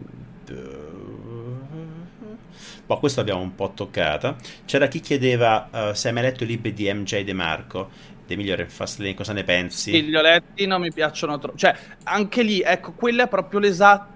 Stiamo parlando di parabola dell'eroe, quella è un'ottima parabola dell'eroe confezionata perfettamente per venderti un sogno. Attenzione, sono in realtà mm. però d'accordo con molti concetti che lui esprime. È un libro che, se vogliamo, da un certo punto di vista ti apre gli occhi. Il problema è che sui grandi numeri aprire gli occhi in quei modi spesso crea magari anche dei problemi, dei pericoli, no? Se ci sono persone che si fanno impressionare molto facilmente e lui ti racconta comunque una storia di estremo successo, di ribellione, di andare contro l'establishment che mm, è un po' forte secondo me, però è un bel libro da un certo punto di vista, ha avuto un grande successo, non è, io non è un libro che consiglio perché secondo me è, è troppo. Scritto in maniera molto abile, funziona dannatamente bene, infatti piace a un sacco di persone, ti spiega dei concetti con degli esempi e una modalità secondo la quale è capace di trasformare i tuoi paradigmi e il modo in cui guardi il mondo e il lavoro. io ammetto che non ho mai letto, non so neanche okay. chi sia MJ De Marco, però um, credo di... Sì, The Millionaire Fast Lane penso di averlo sentito nominare. Um, quindi ringrazio Marco. Eh, domanda parallela. Eh, prima di poi voglio farti l'ultima di qua, la, la, terza che mi interessava, ma volevo prima dirti dove si impara, dove, impa- dove si impara il marketing oppure appunto quello che tu allora, fai. Fondamental- marketing, non so, tu come, quindi come ti non, non, non aspetto di marketing, ma di uh, personal branding, no, come, come, ti definisci e come si impara quello che, che tu ti definisci?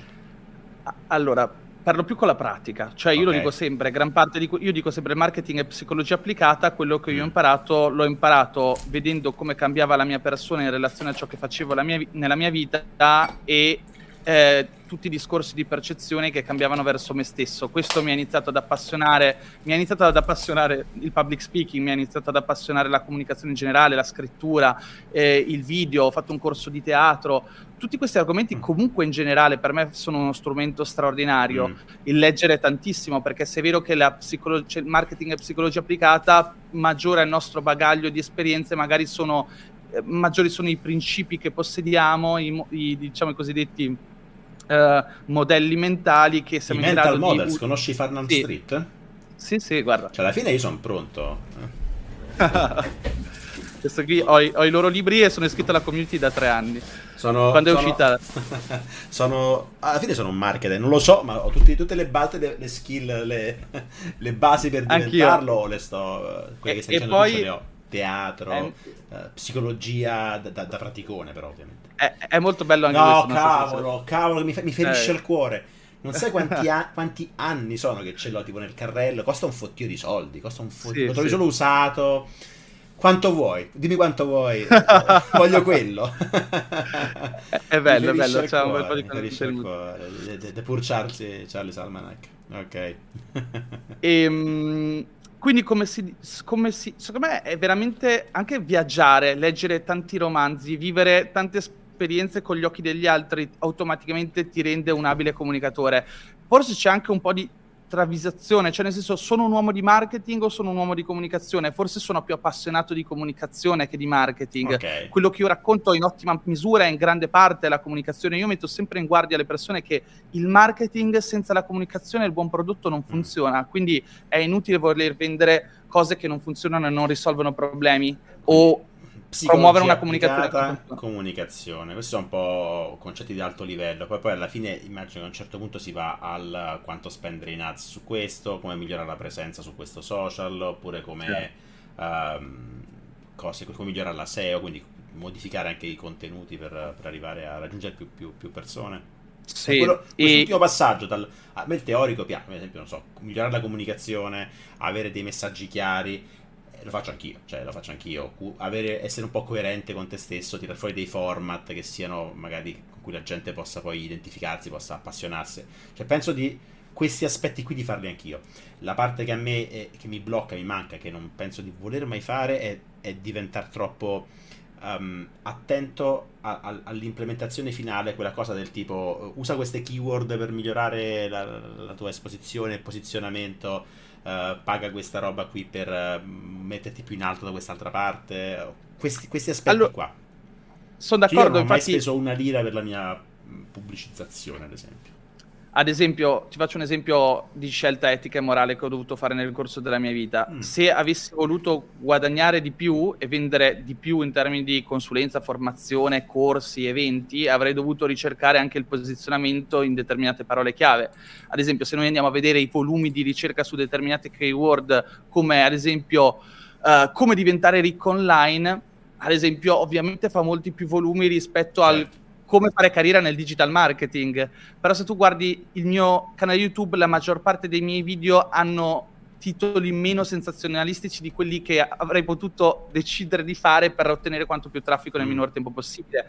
Anche sul mio blog ho avuto il grande problema che a un certo punto ho finito le parole, le keyword eh, da poter utilizzare per poter crescere più di tanto il mio traffico mm. perché in, in, Italia è molto limitato e mi sono reso conto che le keyword professionali rispetto a quelle del come diventare ricco, come fare soldi online o cose del genere sono molto molto molto molto poche quindi nel mio blog ad esempio non sono mai andato a ricercare quelle keyword anche se sapevo che avrebbero fatto aumentare molto okay. il traffico di entrata sul blog ma sarebbe stato ovviamente un pubblico di opportunity seekers che mm. fondamentalmente sono più in target con i corsi tu conosci sì. uh, Wait But Why? Uh, bellissimo, sì, sì, sì. sì cioè io ricordo che lui uh, adesso non scrive più tantissimo, è un po' mi vero. dispiace da morire. Però forse dieci anni fa già scriveva, faceva quei post lunghi, erano dei libri che erano contro dei ogni regola. 30.000 parole. C'era l'epoca in cui, non so, i blog devono pubblicare post tra le 500 e le 1000 parole perché il motore ti premia.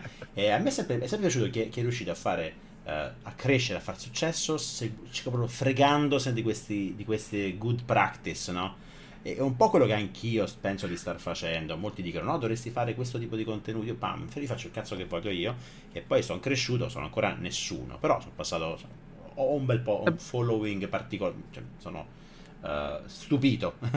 Eh, Però c'è una spiegazione di marketing per quelle anche cose. Quello. Cioè, essere con, se sei tra i pochi che è contro delle regole Uh, sei, un, uh, sei, il primo, è un po' alla Peter Thiel che dici diventa il più forte nella gara che definisci tu. De- inventati un mm. gioco mm. e sei più forte al mondo in quel gioco. Credo. Non solo, io non ero solo. molto odiato nella community della Search Engine Optimization della SEO mm. di Google perché non ne sapevo una ceppa, cioè rispetto alle competenze no, dei veri freelancer, magari quarantenni, cinquantenni che si occupavano quello, di quello da dieci anni, sono arrivato e nella nicchia più competitiva in assoluto, perché quella del digital marketing è dove stanno coloro che fanno SEO, sono riuscito a posizionarmi primo in tutte le keyword, non rispettando gran parte delle regole che venivano definite da Google, dai grandi esperti di SEO, eccetera. Quindi scrivevo articoli da 7.000, mm. 8.000 parole, 10.000 parole, un articolo curioso, di 12.000 non, non ci sono parole. più questi, questi non, eh, non sono, no, no, ci sono ancora, sì, sì, sì, su, su Darwin Archive. Sì. Ah, sono sul tuo blog, ok. No, no, anch'io, anch'io sul mio blog ho, ho, dei post che la gente mi ha detto tu sei pazzo, un post da 17.000 parole eh, da, esatto. da, mobile dove ti, ti si slogava il, il pollice, tu ti faceva male il pollice, penso anch'io si scrollava all'infinito. Mi divertivo, un tempo scrivevo. Mi piaceva forse un po' di più perché stavo. perché scrivere era molto più, molto più deep work. Io sono fanatico mm. del, della, della, della, stai focus 4 ore su una cosa. E, Col e Newport. Pro, Newport. Producevo tipo contenuti lunghissimi, una settimana, ma usciva fuori sì. un, un, spiccolo libro. Uguale. Adesso con la mia presenza video sono un po' più dispersivo e mi dispiace, penso che la qualità ne sta risentendo, ma con calma mi rimetto un po' a fare cose un po' più deep. Uh, però ecco, quindi anch'io seguivo, mi, mi, fa, mi, fa, fa, piacere che anche tu facevi cose un po' fuori dalle righe, quindi articoloni lunghissimi. Sono curioso, vorrei, vorrei leggerli magari per, per dare un'occhia, un'occhiata a cosa eri. Ero un ragazzino, eh. fa. Eh beh, cioè, ci sta, certo, ci sta, ci sta. e ti faccio la, la terza domanda qui che mi interessava, che ho letto Uh, oggi il flow finisce sempre con una. Questa è molto più pratica e te che è pratica, quindi sono un po' curioso. Oggi il flow finisce sempre con una call to action. Dario, quali opinioni hai sul modo di costruire una community come quella che sta formando Mr. Rip senza richiamare i suoi follower ad un acquisto? Non, non rischia di perdere l'hype di alcuni che da una condizione calda rischiano di raffreddarsi nel tempo? Come potrebbe monetizzare al meglio tutto il valore che sta dando quotidianamente? Bella domanda, oh, dai, aiutami, allora, fammi, fammi questa consulenza i migliori prodotti al mondo non hanno bisogno di marketing. Quindi torniamo a la transizione che, che perde l'audio, quindi due secondi. Sì. Ecco fatto, ok i migliori prodotti al mondo non hanno bisogno di marketing e neanche i migliori contenuti disponibili sul mercato, cioè il marketing fatto bene è già intrinseco nel prodotto, nel momento in cui tu capisci la psicologia di una nicchia, capisci la, il tuo pubblico, sai relazionarti con il tuo pubblico, prendendo l'esempio no, dell'improvvisazione teatrale, che è un, me una metafora bellissima, quello che tu racconti è talmente in sinergia, no? in armonia con quello che il pubblico si aspetta di ricevere, che la vendita si trasforma in consiglio. Eh, eh, Giorgio vende, cioè nel senso se oggi Giorgio consiglia un libro, io sono sicuro che io stesso magari potrei aggiungerlo al carrello perché ho stima di Giorgio. Se domani Giorgio eh, realizza il suo libro, fa una live e racconta il fatto che ha fatto un libro, io lo compro volentieri. Se Giorgio lo, lo dice solamente in una live, molte persone però si perderanno quell'annuncio e quindi non è un, un vantaggio mm. per il pubblico di Giorgio, uno svantaggio. Mi sarei infelice, ad esempio, io ho comprato il libro di uh, um, Wait But Why eh, dopo anni che era uscito semplicemente perché non sapevo non neanche sarei. che esistesse. Se l'avesse comunicato meglio o l'avesse comunicato più volte, l'avrei comprato e, e sarei stato felice di comprarlo. Uh, quindi sì, puoi lasciare che il pubblico, sia il pubblico a scoprire le cose, oppure quando hai qualcosa di estremamente rilevante, metti all'interno della tua comunicazione il fatto che è uscito qualcosa di interessante. Um, qualche tempo fa abbiamo fatto il lancio di un corso e non abbiamo detto ragazzi comprate il corso, comprate il corso, comprate il corso. Abbiamo fatto 10 giorni di live, 6 ore al giorno, dove abbiamo dato una versione demo del corso e abbiamo okay. fatto vedere da 0 a 100 come abbiamo lanciato un business online in una settimana. Cioè abbiamo preso una persona che aveva una, una, passione, una competenza e abbiamo visto come fosse possibile produttivizzare quella che era una competenza, trasformarla in prodotto, raccontarla online tramite una community, costruire un flusso di marketing, vendere. In quel caso tra l'altro questo è molto interessante perché quando noi abbiamo fatto quell'iniziativa che è durata una settimana, la community si è riaccesa e al momento abbiamo dei valori di engagement e partecipazione alla community più alti di prima rispetto al momento precedente a quell'operazione di marketing di lancio del corso. Quindi tutti mm. hanno avuto valore. Coloro che hanno comprato poi il corso perché se lo potevano permettere ed era in linea con le loro aspettative hanno avuto un corso. Coloro che non hanno comprato il corso hanno partecipato a un workshop di formazione di una settimana, sei ore al giorno, in cui abbiamo fatto vedere secondo me cose che... roba, non è il classico webinar da mezz'ora in cui essenzialmente è solo una pubblicità, no? Questa è Esattamente. interessante, è no, no, ancora no. reperibile, si può trovare online? Eh, l'abbiamo tolto online, l'abbiamo messo all'interno del corso. Um, ah, okay. Però anche perché era veramente, cioè, tutto registrato, era me, secondo i miei standard che ci tengo a tenere il canale pulito con buoni contenuti, quelli erano impensabili per YouTube, cioè erano live da tre ore ogni volta. Lo stai e... dicendo a me. Io, io, ho fatto una trollata, una cosa che penso che il marketing mi sparerebbe con un fucile. Io ho fatto nove ore di live, in realtà spezzata in una giornata, in due o tre parti.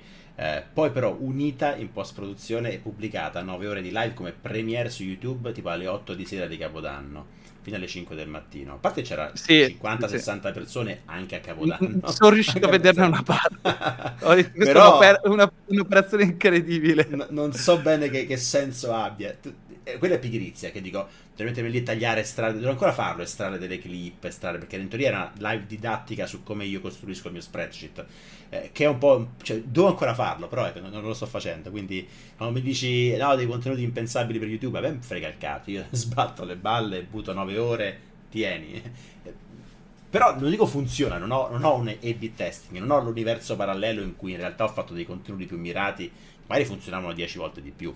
Uh, però da una parte sono così, cioè faccio difficoltà a cambiarmi o a, a adattarmi per esigenze di marketing.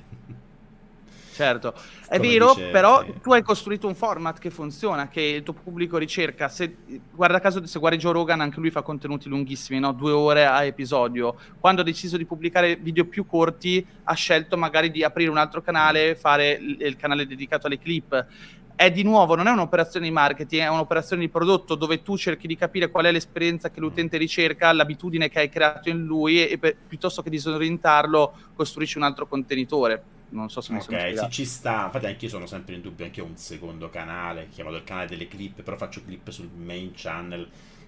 Devo ancora un po', non dico eh, ribrandare, ma devo decidere un po' come mh, pubblicare, essere un po' coerente però anche quello lì è marketing, credo, no? È, in realtà è, è, anche ordine mentale, trovo che sia caotico produrre, eh, far confusione, cioè la, levare la confusione dalla, dalla, testa della gente, quello eh, no, sarà marketing, ma è anche proprio parte basilare della comunicazione, quindi step un po' sotto.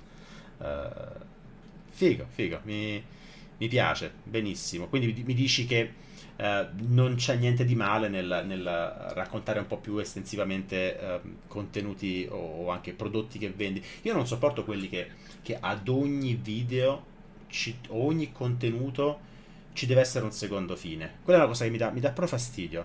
Cioè ormai alcuni content creator, quando vedo, ah è uscito un nuovo video, vediamo a chi sta facendo la marchetta, o al massimo è a se stesso come se ogni video fosse una piccola pubblicità a qualcos'altro. Quella roba lì mi dà, mi, eh, mi dà fastidio come fruitore. Uh, oppure tutti quelli che ogni video devono ricordare, mi raccomando, fate like e subscribe, oppure mi raccomando, ho, ho sì, prodotto da vendere. Allora, non lo so. Questo sono parzialmente d'accordo, cioè nel senso io capisco che questi sono, siano i tuoi valori, dall'altro punto di vista e il modo in cui il creator medio se lo giustifica è che comunque ha fatto un lavoro, ci ha messo molto impegno, per lui quella è una professione, non è in una condizione di early retirement okay. o comunque non ha un capitale da parte e se vuole far sì che quella continui a diventare e rimanere la sua professione è costretto a scendere a compromessi. Chiaro, proprio eh, anche per la crescita a lungo termine di quella persona eh, è anche meglio se qualche volta mostra come probabilmente anche avrà dentro uh, qualcosa di disinteressato, qualcosa di voglio fare, Assolutamente. Cioè, sì. che male c'è?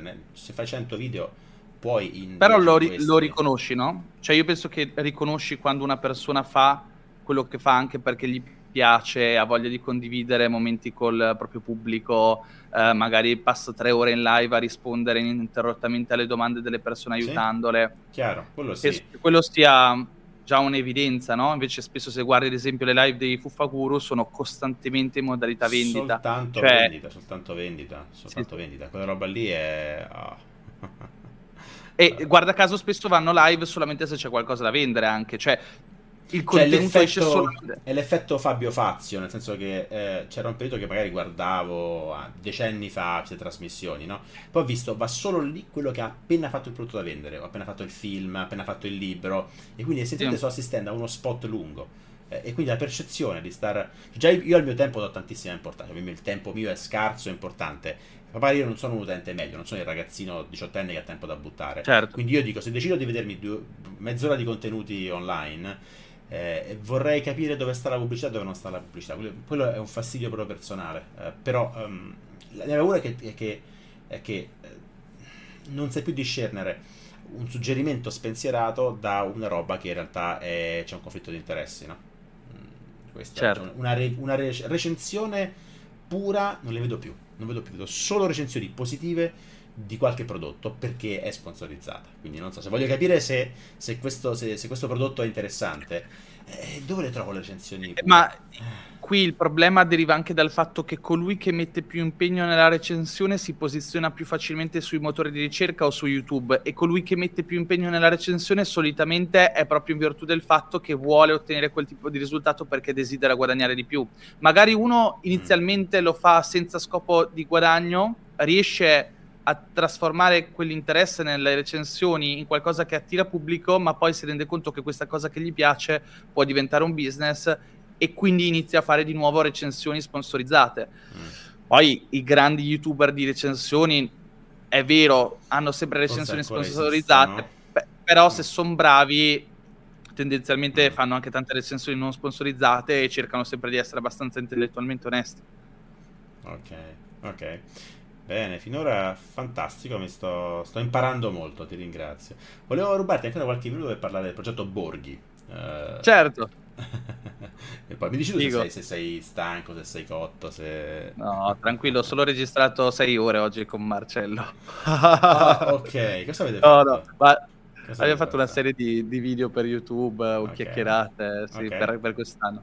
Così quando, quando, quando, riesco a vederlo dico adesso facciamo tutti i contenuti che pubblicherò durante l'anno.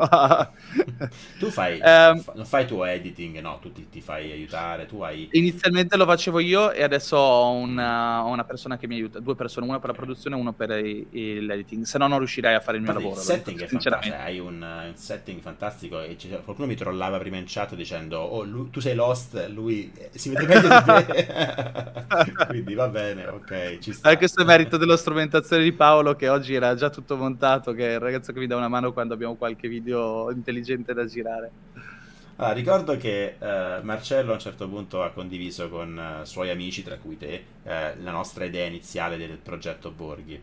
Um, tu che, che opinioni... Ah, conosci un po' bene il, pro, il, progetto, l'abbiamo, l'abbiamo sì. parlato settimana scorsa io e Marcello qui in, in live un po' per, per, per, per, tirarlo fuori più che altro come richiesta di aiuto perché abbiamo questa idea in testa ma nessuno di due ha tutto questo tempo da dedicare a, a, a seguirlo, quindi l'ho un po' dato in pasto alla mia community, abbiamo aperto un pochino di qua e, e, e mi stanno, sto, sto, morendo, non ce la faccio più, ho, ho tipo 40 mail, 20 richieste di messaggio su Instagram, 10 su LinkedIn, uno pure in, in, in chat dentro, dentro, Gmail chat, non so come mi ha trovato, eh, ho, ho, comunicazioni, non riesco a a gestirle, per cui ragazzi fermi un attimo, dobbiamo ancora capire come convogliare l'energia in un, in un mezzo, eh, non abbiamo ancora eh, chiaro come raccogliere i vostri suggerimenti. E poi, beh, centinaia di commenti. Diciamo, tanto campanilismo. Gente fa, venite a farlo qua, venite a farlo di là, venite a farlo di là. Allora, il progetto, così per riassumerlo velocemente, è cercare di trovare un luogo mh, in Italia, perché vogliamo farlo in Italia, perché, perché siamo un po' patriottici in questo, che sia bello, um, un po' in, in, cadendo leggermente in declino, da, da poterlo risollevare, e per farci una, un collettore per uh, sia chi vuole andare a ripopolare il borgo, uh, sia per chi vuole transitare per soggiorni più o meno lunghi per, per, per, per far sì che diventi un aggregatore per remote worker, digital nomad e, e lavoratori nel mondo chi può permettersi di lavorare da remoto connesso o all'IT o al software development o al content creation, influencing e cose del genere. Tu che sei un esperto di comunicazione eh, come vedi questo progetto? Beh, è una figata. Allora, ti dico, ti do un po' di contesto. Qualche anno fa okay. eh, abbiamo provato mh, mm, a fare questa iniziativa su cui ci abbiamo perso tantissimi soldi. Eh, abbiamo provato a portare 70 imprenditori in Portogallo e abbiamo provato a, a noleggiare un intero aereo e un intero resort sugli alberi a Peniche in Portogallo. Abbiamo fatto surf assieme per una settimana. E... Mh, mm, dopo uno dei nostri eventi. Un bagno di sangue economico, ma è stata una delle esperienze più belle della okay. mia vita. E perché secondo me il co-living è un po' potrebbe diventare un po' il futuro dell'umanità, il co-living con significato, cioè io vedo molto le metropoli come una, una risposta, la nascita delle metropoli come una risposta al bisogno industriale, cioè ci siamo riuniti in questi appartamenti perché all'epoca c'era bisogno di grande densità umana vicino alle grandi aziende. Ma infatti, oggi siamo questo qui mi... Oggi siamo... Eh, Oggi no. siamo, più, siamo pronti per una realtà più umanocentrica che dia significato alla vita delle persone, no? Io ho sempre odiato la, l'urbanizzazione eccessiva negli ultimi 20 sì. anni, 30 anni, è sempre stata in crescita. Io, io, da se, io ho letto, non so, Toro, uh, Walden. Uh, bellissimo, bellissimo, uno dei miei libri. Camminare, il suo cammi- libro Camminare. Walking di camminare. S- sottile così, bellissimo. Capolavoro, bellissimo. ma sicuro ce l'ho, ce l'ho qua, ce l'ho, posso tirare fuori. Oppure, non so, Vagabonding di Rolf Potts. So, bellissimo, anche quello lo consigliava Tim Ferris. Sì, anche Tim Ferris sì, in Tools of Titans, ma l'avevo letto prima, sì. l'ho letto dieci anni fa Vagabonding. Sì, Oppure, non lo so, mm, anche, di, anche Hermanessi ha fatto una, un saggio sul... Ho, ho sempre amato il concetto di di vita, cioè l'umano non, nasce per vivere in milioni nello stesso posto, però l'urbanizzazione ha avuto un ruolo fondamentale da, da, dalla nascita della rivoluzione industriale. Io vivo in montagna in mezzo ai boschi per questo motivo, o in barca ad Alghero in Sardegna. ho sempre detto con l'arrivo di internet non serve più, però in realtà no, i primi vent'anni di internet serio, tra, tra il 2000 e il 2020 Uh, la gente è andata ancora di più nelle città. Cioè, ad oggi a Milano costa, le case costano un miliardo. Se vai a Rocca Sfigata, le, le case te le tirano appresso. Cioè, perché mi sono detto perché adesso che c'è internet la gente non può lavorare da ovunque. Poi arriva il Covid, il remote working, erroneamente chiamato smart working. Nel mondo non si chiama smart working, remote working. Uh, è, è ormai lo standard per molti. Cos'è che ci blocca dall'andare a vivere a Rocca Sfigata? Ah, non lo so. no, non lo so, la paura... La paura... Non è, il nome, non è pa- un nome perfetto per... no, di marketing no. la paura del, del, del, del, perdere le radici, cioè attribuiamo la nostra identità molto spesso al, per lo stesso motivo per cui poche persone viaggiano veramente, no? Cioè, al di là della vacanzina, l'hotel, eccetera, abbiamo paura di uscire dalle nostre radici, la nostra identità, esplorare quello che potremmo essere in posti diversi e, esplor- e uscire un po' dal nostro, din- mm. nos- dal nostro, nido che genera un po' la nostra comfort zone, no? i nostri amici perché poi la nostra identità è radicata nel luogo in cui viviamo. Io lo vedo spesso, no? Cambio paese, per qualche mese cambiano le mie abitudini, cambia l'idea di vita che vorrei avere nel mm. futuro, cambia tutto. E quindi è come aver paura di lasciare se stessi l'idea di andare a vivere in un altro posto. Però se, se fosse un posto con significato, avrebbe perfettamente senso. Ehm, okay. Io prima di, prima di, parlare con il progetto Borghi di, con Marcello, stavo parlando con i ragazzi di Surf, Surf Week, che sono dei nostri carissimi amici, li abbiamo okay. aiutati che sono anche dei nostri studenti, e loro mh, qualche tempo fa hanno lanciato questo business no, nell'organizzazione di centinaia di surf week durante l'anno. Le persone possono andare in queste case e fare dieci giorni tutti assieme per imparare il surf. Quando c'è stato il Covid, loro hanno fatto, iniziato a testare il cambio di business mm. e si sono resi conto che i nomadi digitali spesso hanno anche budget più alti perché magari sono freelancer, professionisti e um, sono comunque ossessionati da una passione che li lega, che è quella del creare, fare, parlare, scambiarsi opinioni e addirittura costano anche meno perché nella maggior parte dei casi finiscono per voler semplicemente stare in casa a parlare e non fare altro. Ehm, e quindi hanno iniziato a, a, testare questo modello e ne abbiamo parlato assieme e, ed è nata una grande sinergia. Il problema è che a nostra volta non, non avevamo il tempo di farlo, okay. ehm, anche se è una cosa bellissima. Quindi quando Marcello mi ha parlato di questo progetto, addirittura creare proprio un luogo con significato, era ancora più forte come idea perché è qualcosa che rimane, non è l'esperienza che vai in una villa, in una casa, in un luogo e, e ci passi dieci giorni, eh? vai in un luogo, sperimenti la vita in, un, in un ecosistema partecipativo di crescita perché è anche quello un po' il senso, no? Nel momento... Io, tra l'altro, sono molto diffidente ormai del retaggio culturale creato dalla crescita personale, cioè sei sempre tu che devi migliorare, creare le tue abitudini e le tue abitudini ti renderanno migliore. In realtà ci sono un sacco di studi a riguardo che molto spesso è il nostro ecosistema in- esterno piuttosto che quello interno che ci determina e facilita la nostra crescita, anche perché nella maggior parte dei casi siamo viviamo la vita... Siamo le, in una... le cinque persone che abbiamo vicino. Sì, non solo, è come se avessimo sempre il pilota automatico nella vita attivato, non è che facciamo così tante scelte eh, consciamente. Eh, quindi gran parte David del nostro Foster deciso... Wallace. Sì, eh, sì, sì, questa è l'acqua, bellissimo.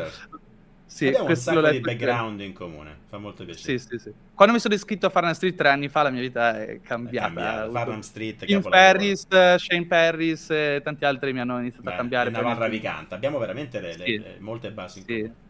Paul Graham, sì, tanti, tanti, Paul tanti Graham, wow. che cosa tocchi. E, ehm, e, quindi niente, sì, comunque questo è il senso, secondo me è, è, un bellissimo progetto, difficile, ho parlato con qualche esperto immobiliare perché io non me, ne, non me ne intendo e lui mi ha buttato un po' giù l'idea, però non lato demorderei. Business, lato business sicuramente non è il miglior business del mondo. Uh, sì. Anche io ho parlato con gente che dice, bah, è un business difficile, lato business, però io ho anche una forte componente. Per me è come comprare, comprare una casa come investimento non è il massimo, però se sei una persona che vuole quel mattone, che vuole stare da quattro mura, probabilmente per te è una scelta giusta. Cioè per me questo, un progetto del genere ha un grande vantaggio che io ci andrei a vivere, cioè la mia vita, livello, non mi interessa avere un ritorno sull'eventuale investimento, a me esatto, interessa sì. che è una cosa di quelle come dire, fare blog post da 17.000 parole non ha senso, chi se ne frega, a me piace, lo faccio, quindi una roba del genere non ha senso come investimento, chi se ne frega, lo faccio Qui è più difficile, primo perché vivo lontano, ho una vita molto complicata, non ho tempo di mettermici in prima persona così tanto a lavorarci, e poi perché probabilmente servirà qualche capitale per cui serve che qualcuno salga a bordo. Uh, anche se non so, il, il minimum viable product può veramente essere che 10 di noi decidono di comprarsi un paio di ruderi nel posto che scegliamo certo. e, e, mettiamo qualche soldo per costruire una, una società piccola da, da, da, da 10.000 ciascuno, non so, 100k sì. per partire con un coworking, con una, un po' di infrastruttura. Potrebbe veramente esatto. non volerci tanto, potrebbe non essere il, il, capitale del problema. Um, però a mio avviso il problema principale è trovare un luogo ideale, un luogo che sia qualche luogo candidato che rispecchi un po' di, di, di requirement. Tu, uh, io vedo due, due, due, anime dell'eventuale borgo. C'è l'anima dei residenti, cioè gente che ci vuole andare a vivere, e l'anima di uh, gente di passaggio. Quindi certo. chi, chi, decide di farsi una, una, long stay o anche così. Tu se, do, se, dovessi in questo momento, sei stato assunto eh, come eh, responsabile della, della comunicazione della, del progetto Borghi e hai 5 minuti per, per anzi neanche un minuto per fare una, un pitch come, su, cosa, su cosa lo, ti concentreresti? Come, come, come venderesti il progetto? La, la, prima domanda mi, che, mi chiederei è qual è l'interlocutore, perché il pitch e la comunicazione cambia da, ovviamente in base a chi ho davanti. Quindi se sto parlando con gli investitori Giusto. parlerò in un modo, se parlo alla community di persone okay, che facciamo due, pitch, facciamo due pitch. Uh, uh, adesso hai davanti il, l'investitore, davanti la, la, il, l'uomo coi soldi e poi dopo allora, avrai davanti il ragazzo da entusiasmare. Allora, l'uomo con i soldi in questo caso se a me non lo convinci troppo con i numeri, mm. perché eh, non è, o almeno per quello che ne capisco, perché attenzione, io di immobiliare non sono un esperto e n- non direi mai l'opposto. Quindi la-, la prima cosa che cercherei di capire è come trovare l'interlocutore giusto che veda eh, la prospettiva di investimento in una visione, no? un- una visione futura molto a lungo termine. Perché questi sono comunque progetti che già iniziano ad esserci nella Silicon Valley, non so se hai seguito quel progetto folle di costruire questa città sull'acqua che uh, non so da, da chi era partita. Comunque un personaggio super di rilievo della Silicon Valley e l'hanno fatto veramente, hanno costruito okay. queste case galleggianti in mezzo all'oceano in acque internazionali costosissime, il problema è che non era sostenibile. Però le, le, da quel che ho capito avevano costruito le prime, alcuni addirittura avevano già comprato i progetti. Quindi comunque persone molto visionarie, eh, magari investitori visionari. Sist- Sistiding, sta roba qui? Ehm... Aspetta che... Se, se, lo vedi e dici questo è, è futuristico, sembrano delle aspetta, piccole navicelle aspetta, aspetta. Questa roba qui? Aspetta che devi ancora switchare. Ah beh, ci lo vedi in ritardo su Twitch. È questa roba qui? Sì, eh, no, questo è okay. un altro progetto che stanno già sviluppando, ma quella che, che, di cui parlo io è ancora più contenuto. Questo l'avevo visto anch'io, ma questo qua mi sembra che stanno cercando di farlo realmente. Dov'è che è questo? Questa roba forse deve essere un po' in ritardo perché tu stai seguendo su Twitch, c'erano qui 5-6 secondi di delay. Ah, sì. uh, non so, questa era Silicon Valley Tech Tycoon. Eccolo lì, è, è, la sesta foto. Eh, questa, qui, la... questa, qui, con le pallette. Dovrebbe essere la sesta foto, esatto. Sì. Ma sì, cos'è questa roba? non lo so. era più facile prendere i borghi. sì, esatto. Torniamo in, ecco. in questa modalità. Mm-hmm. Quindi, ok, quindi dici quindi, il, il, ricco lo convin- fa difficoltà a convincerlo. Uh... Devi trovare il, il, ricco giusto con idee simili alle tue, oppure mm. crowdfunding immobiliare, quindi altre okay. persone che come noi non vogliono Uh, non stanno ricercando un profitto o un investimento che abbia a che vedere per forza con il ritorno economico, ma so- sono ben consapevoli che ci potrebbe essere un ritorno di crescita incredibile nel lungo periodo, ma anche nel breve periodo sulla propria persona. Cioè. A me sarei ben disposto di spendere molti più soldi rispetto a quello che costa la casa del borgo, fin tanto che mi trovo in un ecosistema che mi renda soddisfatto, felice e vicino ad altre persone che possano a- aiutarmi nella mia autorealizzazione, sia personale che professionale. Quindi intanto questo fa già la differenza, no? Se Però noi il crowdfunding, trovate... il crowdfunding spesso è usato per, eh, non so, gente che vuole investire dal, dal salotto, investire in, in immobili, quindi interessa sì, questo... il ritorno, non è che interessa, non è viene a viverci dentro quello che invece... È, è più simile alla, alla, versione di Kickstarter, no? Cioè io sì, esatto. compro, entro ah, per avere... può fare, è vero, si può fare una roba del tipo contribuisci in parte e poi hai dei reward uh, oltre all'investimento economico. Ah, certo, sì sì, e il concetto è quello, tu magari potresti comunque avvicinare un un pubblico che non ha la disponibilità economica a comprarsi una casa, ma comunque mette 2500 euro per assicurarsi un mese all'interno dei borghi. È vero, può avere come ritorno, ok.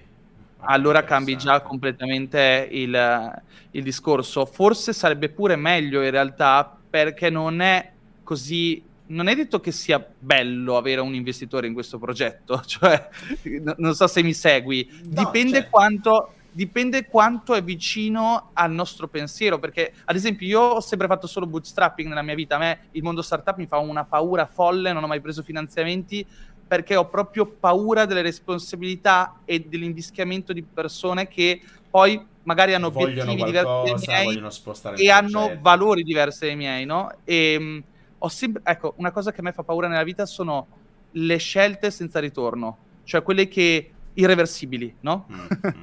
le, le, le, scelte irreversibili sono le cose che mi fanno più paura. Quindi l'idea di prendere capitali, avere soci mi ha sempre fatto paura per questo motivo. Mm. Quindi o è un socio che ha una visione molto simile alla tua a livello umano e a livello eh, ovviamente anche economico, oppure credi potresti costruirti una complessità futura non da poco, certo, no? Se, se imbarco il palazzinaro, quello poi vuol fare solo soldi, chiaro, chiaro, chiaro. Io non so, sarà proprio sono molto uh, uh, naive, un po' alla Elon Musk quando gli facevo domande, lui partiva sempre da, da, dagli assiomi, dal first principle thinking, e dico, a me sembra assurdo pensare che, che se andiamo in un posto disabitato e andiamo in 50 persone con soldi e con skill, a me sembra assurdo che le case non, non, non, non ventuplichino nell'arco ah, di due certo, anni. ma senza compro dubbio. un router e lo rivendo a 200.000, cioè nel senso che io mi sembra una roba così ovvia che tempo che, sì. non so, che nasce un progetto del genere in, in, un luogo, io sarei molto estremo, magari io e Marcello siamo un po' in questo qui non allineatissimi perché lui vede più gli aspetti business, io vedo più gli aspetti um, lifestyle, no? Io però andrei in una città fantasma, anche se ho l'elenco delle città fantasma, città fantasma, vai lì, ti compi la città con due soldi, magari invece l'idea di Marcello è un po' più del tipo andiamo in un posto già esistente, eh, sì. quindi il, il, margine di arbitraggio è minore, però poi ci fai subito il servizio di lusso, ci fai subito la, la navetta che ti porta al posto figo. Io sarei proprio del tipo, mi compro un router a 10 euro, lo rivendo a 100.000 fra, fra qualche anno come aspetto, cosa diciamo, come ritorno Giorgio? immediato. Poi ovviamente è il luogo che voglio costruire io, cioè nel senso che... Io penso che questo sia esattamente lo stesso esempio dell'articolo da 17.000 parole. Cioè, Uguale, è, non si dovrebbe è fare, quella tipica idea che non dovrebbe funzionare nella pratica, ma è un cigno nero, anzi il cigno nero alcune volte è associato a cose negative, è un cigno rosa, che, che, che, in qualche modo esce da, dalle regole, no? Ma si basa su principi ancora più forti delle regole del, del contesto, no? Cioè, che ha a che vedere un po' di più con la, con la psicologia, con il desiderio umano di, di, appa- mm. di appartenenza e quindi è un, è un, risultato inatteso per colui che gioca con le regole standard.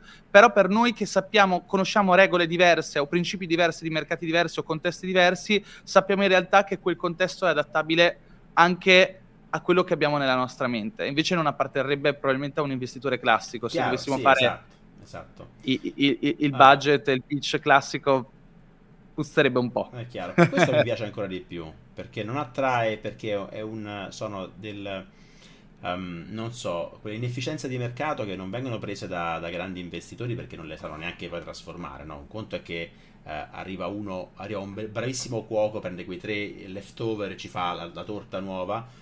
Un conto è che li, li, porti quei tre pezzi che sono avanzati di cibo, li porti alla barilla, facci qualcosa, li lascia lì, non sa che farsene. Però tu magari sei il cuoco innovativo e prendi quei tre pezzettini e ci fai, ci fai un prodotto fantastico. Quindi trovo che ci sia opportunità infinita per, per chi... Eh, per chi non vuole giocare con le regole giuste.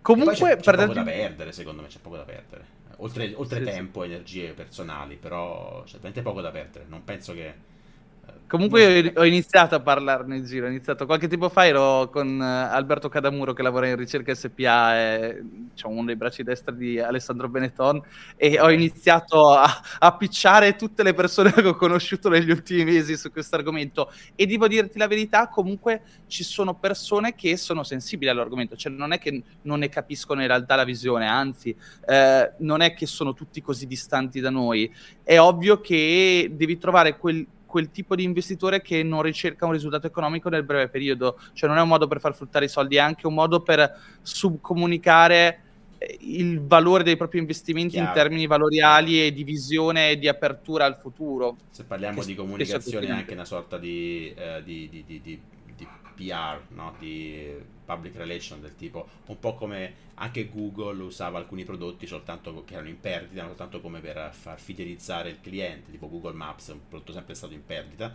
eh, però che alla gente lo piaceva, lo amava, lo usava e creava brand awareness. Mica sto parlando come un marketer, porca miseria.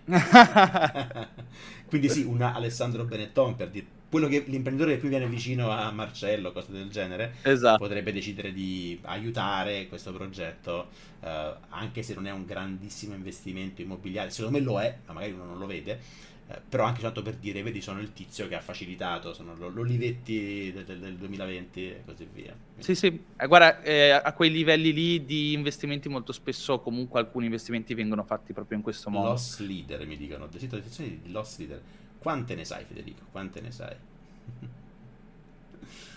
ok, bene. Ok, direi che ti ho sottratto due ore di vita che non ti restituirà ah, è stato un piacere. no, ma io sono un mega chiacchierone, se uno mi attiva posso parlare tutto il giorno. se hai qualche domanda tu per me o qualcosa che vuoi dire, come, come ti trovano, eh, come ti oh, si trova? Esiste un'azienda che conosci, si chiama Google, basta cercare Dario sì, Vignali. No, no, sì.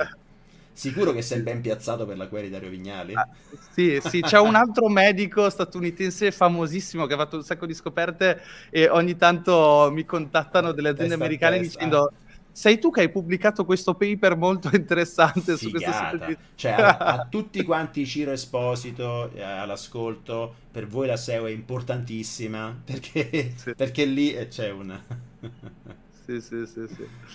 Ehm, a parte questo, ehm, secondo te, so, sono domande già fatte, fatte tante tante altre volte, hai già risposto più e più mm. volte, infatti in realtà non c'è una vera domanda che ho da darti perché gran parte parli talmente tanto per talmente tante ore che a un certo punto per la legge dei grandi numeri qualunque domanda la, la, la rispondi. E hai paura a farla, Però... se no risparlo per mezz'ora e non ti lascio andare a dormire. Ecco, io ti chiedo il tuo punto di vista su questo altro mondo qua, no? Perché secondo mm. me anche il mondo della finanza personale crea un po' di, di pericoli che cosa significa? Ad esempio, io qualche anno fa ho iniziato a studiare molto eh, il tema investimenti, perché quando ho iniziato ad avere qualche soldo da parte ho detto, bene, che ci faccio con questi soldi? Cioè, non li mm. posso lasciare lì. Ho iniziato a scoprire l'inflazione, tutte le cose che all'università ho studiato, le ho riscoperte dopo e le ho capite per davvero.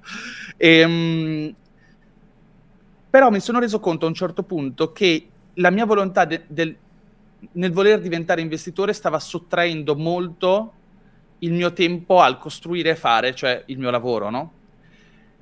E, e, ho deciso di affidarmi a un consulente finanziario con cui mi trovo molto bene, tra l'altro una bella persona illuminata e che, attenzione, eh, non è una persona che gestisce i miei soldi, è una persona che mi dà un sacco di consigli, facciamo delle chiamate, è come se mi facesse delle vere e proprie formazioni, okay. poi lui magari mi manda dei consigli con dei podcast di sette minuti sul perché lui farebbe questa cosa, eccetera. Non lo pago neanche eh, che, um, modello di, che modello di... Lo paghi in percentuale al patrimonio o lo paghi a costo fisso?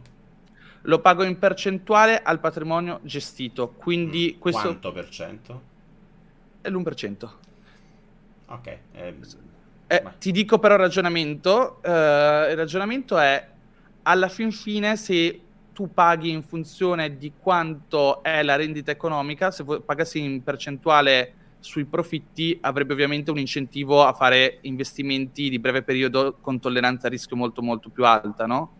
Invece pagando una percentuale dove è sempre sul patrimonio gestito c'è un, una minor volontà nel mm. magari scegliere eh, investimenti di breve periodo che ovviamente possono portare ritorni più alti. Se no. lo paghi in percentuale al patrimonio investito, lui è solo incentivato a tenerti, qualunque esatto. cosa essa significa. È incentivato a studiare la tua psicologia e capire cosa lo eventualmente allontanerebbe. Quindi se, ha, se, se capisce che tu, se fai un anno a meno 20% scappi, lui investe tutti quanti i soldi in conto corrente, no, quindi non è stato molto il 20%.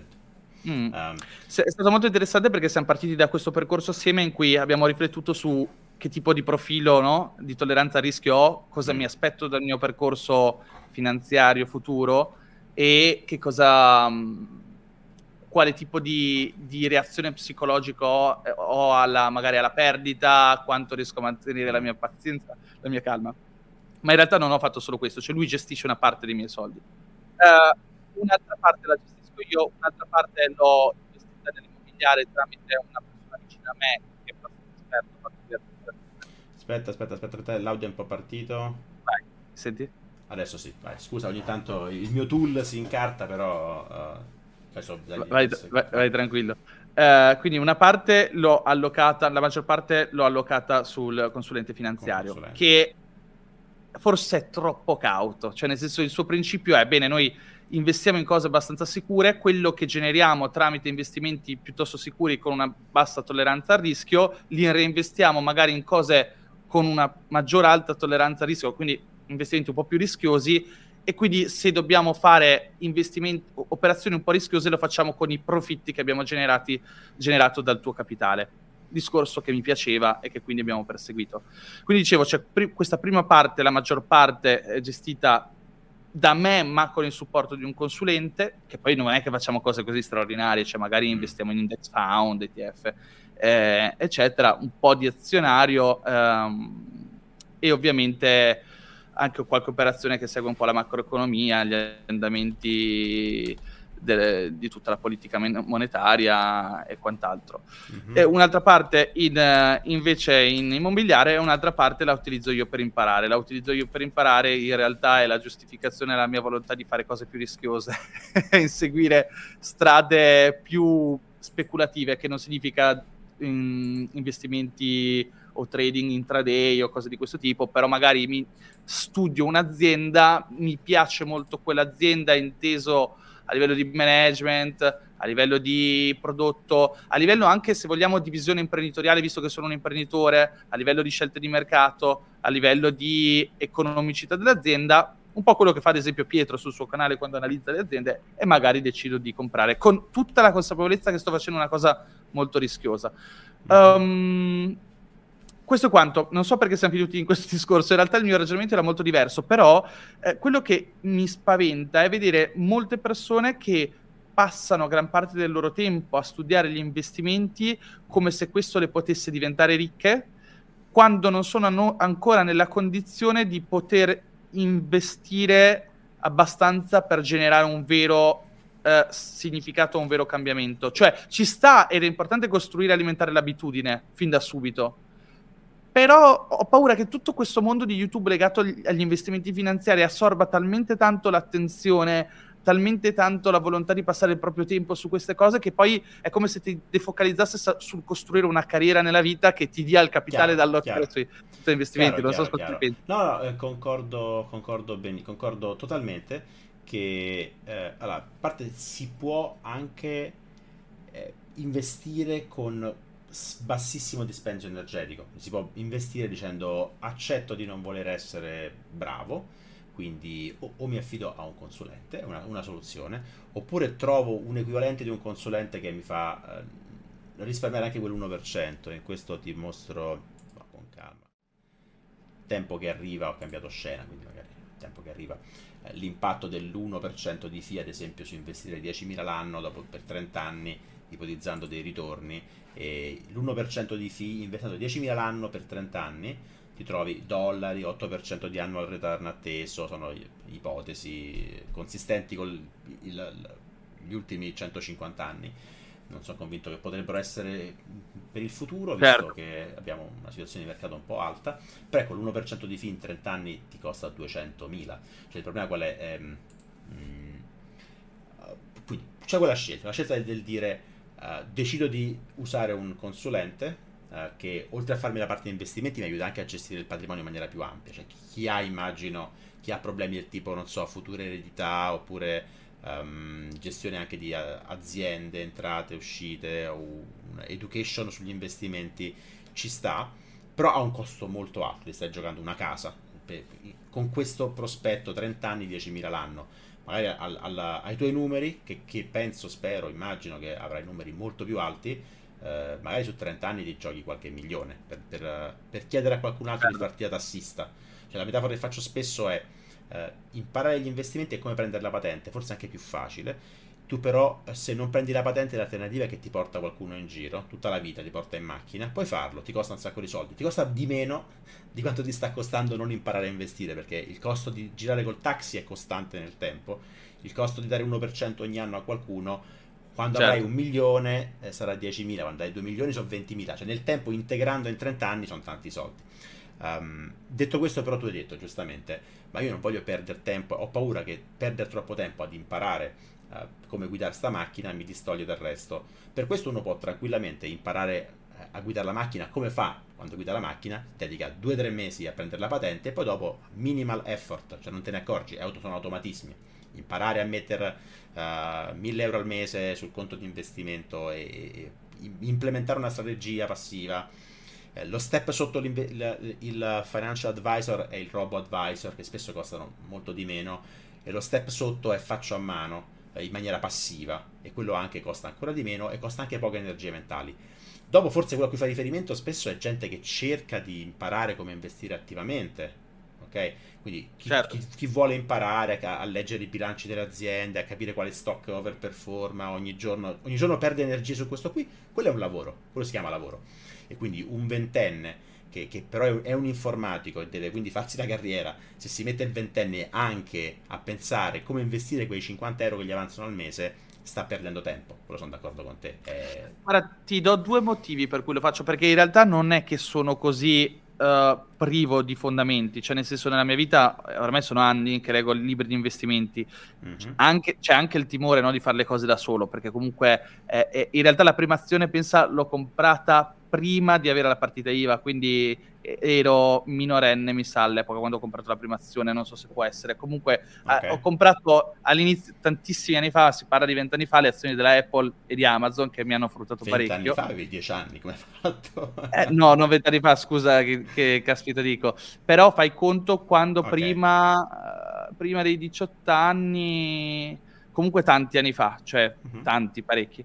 E, e, quello mi ha deviato un po', perché comunque non avevo investito abbastanza per dire oggi ho costruito una fortuna incredibile, poi nel tempo le ho vendute um, e quindi ho fatto questo errore, però comunque mi è rimasto un gruzzoletto che si è autoalimentato nel, negli anni grazie a questo investimento, ma mi ha anche polarizzato verso il tipo di investimento attivo, no? Cioè ho scelto chiaro, le azioni, chiaro. ho fatto la scommessa, ho puntato sul rosso, è andato tutto bene, continuo a puntare sul Ti rosso. Sei overconfidence, esatto. hai detto quindi sono sì. bravo e vado avanti. Uh-huh. Sì, sì. Poi se sei quindi... sul tech negli ultimi vent'anni è, è, è, un'onda che ancora continua, per cui uno sì, è facile sì, anche che si convinca ad essere particolarmente bravo. Però no, ecco, no, ma io sono super consapevole dei bias che, che poi entrano in gioco. Attivamente è un lavoro, è difficile, è certo. statisticamente provato che oh. dimostrare skill in quello è borderline impossibile. Anche Warren Buffett, i suoi ritorni sono eh, giustificabili in diverse esposizioni a dei factor che sono noti e quindi anche il ritorno di Warren Buffett è quasi inspiegabile quanto, quanta fortuna ci sia oltre a quante skill. Eh, sono veramente pochissimi casi che si contano sulle dita di di una mano a cui puoi tagliare un paio di dita eh, chi, è, chi, è, veramente skillato. Eh, certo. Quindi è un lavoro che ti deve piacere. Non so, parlo di Pietro Michelangeli che abbiamo inter- intervistato. Non lo farei mai. Lo seguo. A lui appassiona, cioè lui però nel tempo libero leggerebbe bilanci, quello è, è il, suo, il suo lavoro. lo so, lo so. Infatti Pietro lo conosco, è pazzo. Deve, lui deve far così, cioè se molta gente simile lo fa nell'immobiliare, c'è gente che compra 3-4 case per, per farci business immobiliare, gli piace proprio. Io ho un amico, un greco che ha 17 case in Grecia e un amico polacco qua a Zurigo che ha quattro case in Polonia e lui non vede dove tornare lì a, fare, a vedere, andare a fare un po' capire quale, dove costa di meno. Cioè, quello è, è, parte della propria identità, non è più una roba no, che No, no, no, certo, quando ti piace. Quando ti piace. Quindi, se ti piace, fallo. Se non ti piace, non fare eh, active investing o fallo con uh, 10 euro per divertirti a cazzeggiare sul uh, vedere, non so, certo. 100 no, infatti... per fare il pirla, che casino. Eh, per il resto, però, e... l'investimento passivo può veramente essere low cost mentale.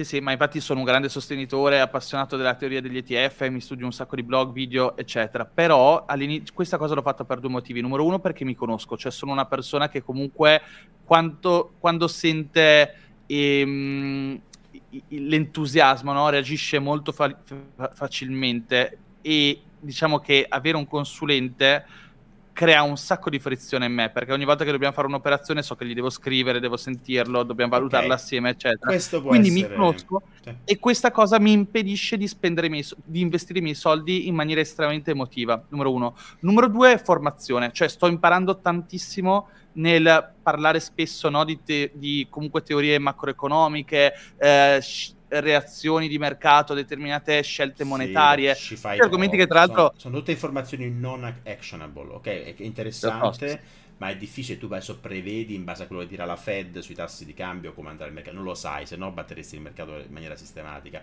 L'aspetto, l'aspetto psicologico, quello te lo do, te lo, sono d'accordo con te. Quello infatti, sì. se io analizzo il me stesso negli ultimi 5-6 anni che investo pesantemente, mi rendo conto che se fossi svenuto il primo giorno e risvegliato oggi, eh, performerei meglio di come sì. ho performato, perché in un paio di momenti ho avuto paura, ho venduto quando non avrei dovuto vendere. Eh, io esatto. poi sono un po' fortunato, cioè, non vado in panico quando il mercato crolla, vado in panico quando sale troppo, poi continua a salire, per cui... eh, però per dire, ecco, quell'aspetto lì, ok, però è pur vero che è una finta convinzione che tu comunque il conto è tuo, con tre clic puoi tranquillamente dismetterli. È come se avessi detto a un amico eh, ti prometto che non faccio scelte di questo tipo se prima non ti ho chiesto il parere. Esatto. Sai che puoi in teoria farle lo stesso senza chiedere il parere. Quindi... Eh, ma non lo faccio, sono molto rispettoso dell'autorità altrui a cui che magari ho affidato okay. a una figura. No? Io ottengo eh... lo stesso effetto con la public accountability, no? Se avessi il mio okay. conto di investimento, qua adesso nessuno mi guarda, è vero nessuno mi guarda, ma di questo faccio, vendo tutto, so che se lo faccio devo pubblicarlo. e quindi dico no, non posso fare il pirla così, cavolo, la gente... E quindi questo un po' mi aiuta. È vero, è vero, è vero. È vero. Un sì, po' sì, mi aiuta. Sì, Però l'investitore medio non c'ha nessuno che, che, che, lo cazzia se fa errori, per cui rischia di essere troppo attivo. e poi uno psicologo è uno psicologo economico, cioè mi sta aiutando ad acquisire le giuste abitudini. Cioè, magari vedo un video su YouTube, sento no, che le mani che vorrebbero fare click dappertutto, lo chiamo e dico ma perché non facciamo questa cosa? E subito fa dissipare mm. le mie energie, mi dice no, non ha senso, per questo, questo, questo motivo. Quindi... Io, suggerimento personale eh, è, è, un buon... Um, è un Diventa buon psicologo, ma dopo un po' devi emanciparti, sì, sì. secondo me. Poi, dicevo, molto costoso nel lungo periodo. Nel lungo periodo è molto costoso. Se tu guardi questo grafico qua, nei primi 5-10 anni può andare bene. dopo è il vero. compounding interest diventa uh, svantaggioso verso di te. Però eh, ben venga se finora sta avendo i suoi risultati. Insomma. Però sì, a chiunque è all'ascolto è molto più importante alzare il, il, il saving rate, è molto più importante crearti una carriera, investi i soldi in migliorarti, arriva a guadagnare tanto. C'è poi il momento in cui tutti, la fallacia logica che molti mostrano è che prima inizi meglio è investire. È vero, se tu guadagni sempre fisso per il resto della tua vita, prima inizi a investire meglio è però se sei in quella fase della carriera in cui magari con due o tre um, mosse giuste o con uh, un, dedicando del tempo e dei soldi in una side hustle tu riesci a triplicare il tuo stipendio, quello deve venire prima come, come priorità, perché dopo avrai molti più soldi da investire. Tra l'altro c'era una domanda prima che è apparsa nella chat, non la vedo più, forse si chiamava Davide, il ragazzo che ha fatto una domanda intelligente che mi chiede Dario perché non reinvesti tutto nella tua azienda? Domanda Vabbè, molto torniamo, interessante. Torniamo nella... così si vede anche un po' di flusso, non so se forse è un po' andato via il messaggio. Uh, perché non reinvesti tu nella tua azienda? Ok, bella domanda. Rispondo io. uh, a un certo punto uh, uno vuole anche, a parte pararsi il culo per il futuro, no? vuol dire ok, una parte reinvesto qua, ma una parte voglio che anche se l'azienda fallisce domani voglio avere qualcosa di mio, credo. E le aziende falliscono tutte. Cioè, eh, statisticamente è molto difficile che un'azienda possa superare i 5 anni, poi i 30 pochissime, il centenario veramente, veramente poche. Anche Jeff Bezos in qualche intervista recente ha detto io non so se Amazon supererà il centenario, ad esempio, supererà mm-hmm. il centenario. E, e questa secondo me è, è, la filosofia che qualunque imprenditore dovrebbe portare avanti. Mm-hmm. Noi qualche anno fa, ad esempio, abbiamo fatto questa scelta di creare tante aziende diverse. Cioè non abbiamo fatto tutto ciò che abbiamo fatto con un'unica azienda, ma abbiamo destrutturato l'azienda in tante diverse aziende, diverse società, ognuna con centri di responsabilità diverse e business diversi e team piccoli in modo anche da contenere la complessità, perché spesso poi quando scali un'azienda che cosa succede? Che aumenta il numero di persone, aumenta il numero di progetti, le persone saltano da un progetto all'altro, aumenta la complessità comunicativa e di relazione interna tra le persone e salta tutto quanto. Quindi non quando siamo diventati quando siamo diventati più di 15 abbiamo detto bene cosa facciamo? Separiamo spinoffiamo qualcosa non voglio neanche immaginare la complessità burocratica eccetera. Il commercialista in ci va la carriola e con cose stampate. Mamma mia non voglio neanche immaginare. ecco quello forse per rispondere a una delle persone che prima ce l'ha chiesto quella è la grande difficoltà di fare impresa in Italia. Cioè se uno guarda ad esempio il nostro team amministrativo abbiamo più di 6-7 persone ed è un costo esagerato. Se, se, tu vai a vedere magari ragazzi come me che hanno un'azienda simile in Inghilterra hanno al massimo una o due persone per il nostro volume d'affari e comunque cinque stipendi, insomma, sono tanti soldi alla fine dell'anno. Ti vedo, ti vedo verde, non sei un po' ulchizzato, non so. eh, è vero, anche io mi vedo verde adesso, non è molto bello. sarà, sarà la stanchezza. Dario, non so, io direi che abbiamo, abbiamo coperto un bel po' di tematiche. Era, era Federico comunque, non Davide, scusa. Okay. Volevo sì, no, Federico, Federico Bidone è un po' il, la mia spalla. È, è... è il vero host. È il vero host, no, però io dico sempre, guarda, tu fai, fai domande fantastiche. Eh, mostra, vieni, vieni, in scena, fai tu al posto la mia la prossima volta, ho bisogno di qualcun altro. Bene, allora, uh, Dario, è stato un piacere. Direi Giorgio, che... il piacere è stato, stato, mio. Spero di conoscerti dal vivo prima o poi. Certo, ci vedremo al borgo. qualche gruppo Telegram. Beh, adesso so che a Ferrara sto facendomi poi la, la, mappa dove posso scroccare un posto dove dormire. No? Quindi a Ferrara vengo Ma c'è, un, c'è, una foresteria, puoi fare le live, bellissimo, puoi registrare. Se, tu sei già, sei già, il borgo praticamente. Cioè, abbiamo già trovato esatto, il posto. Sì, sì. sì, sì, ho una casa, una sharing house con l'azienda. Sì, sì. Bello, bello. Bene, eh, ti saluto e ti ringrazio. È stato Giorgio, gra- un piacere. Grazie mille e grazie a tutti quelli che ci hanno ascoltato, ovviamente, e ci hanno sopportato o mi hanno sopportato.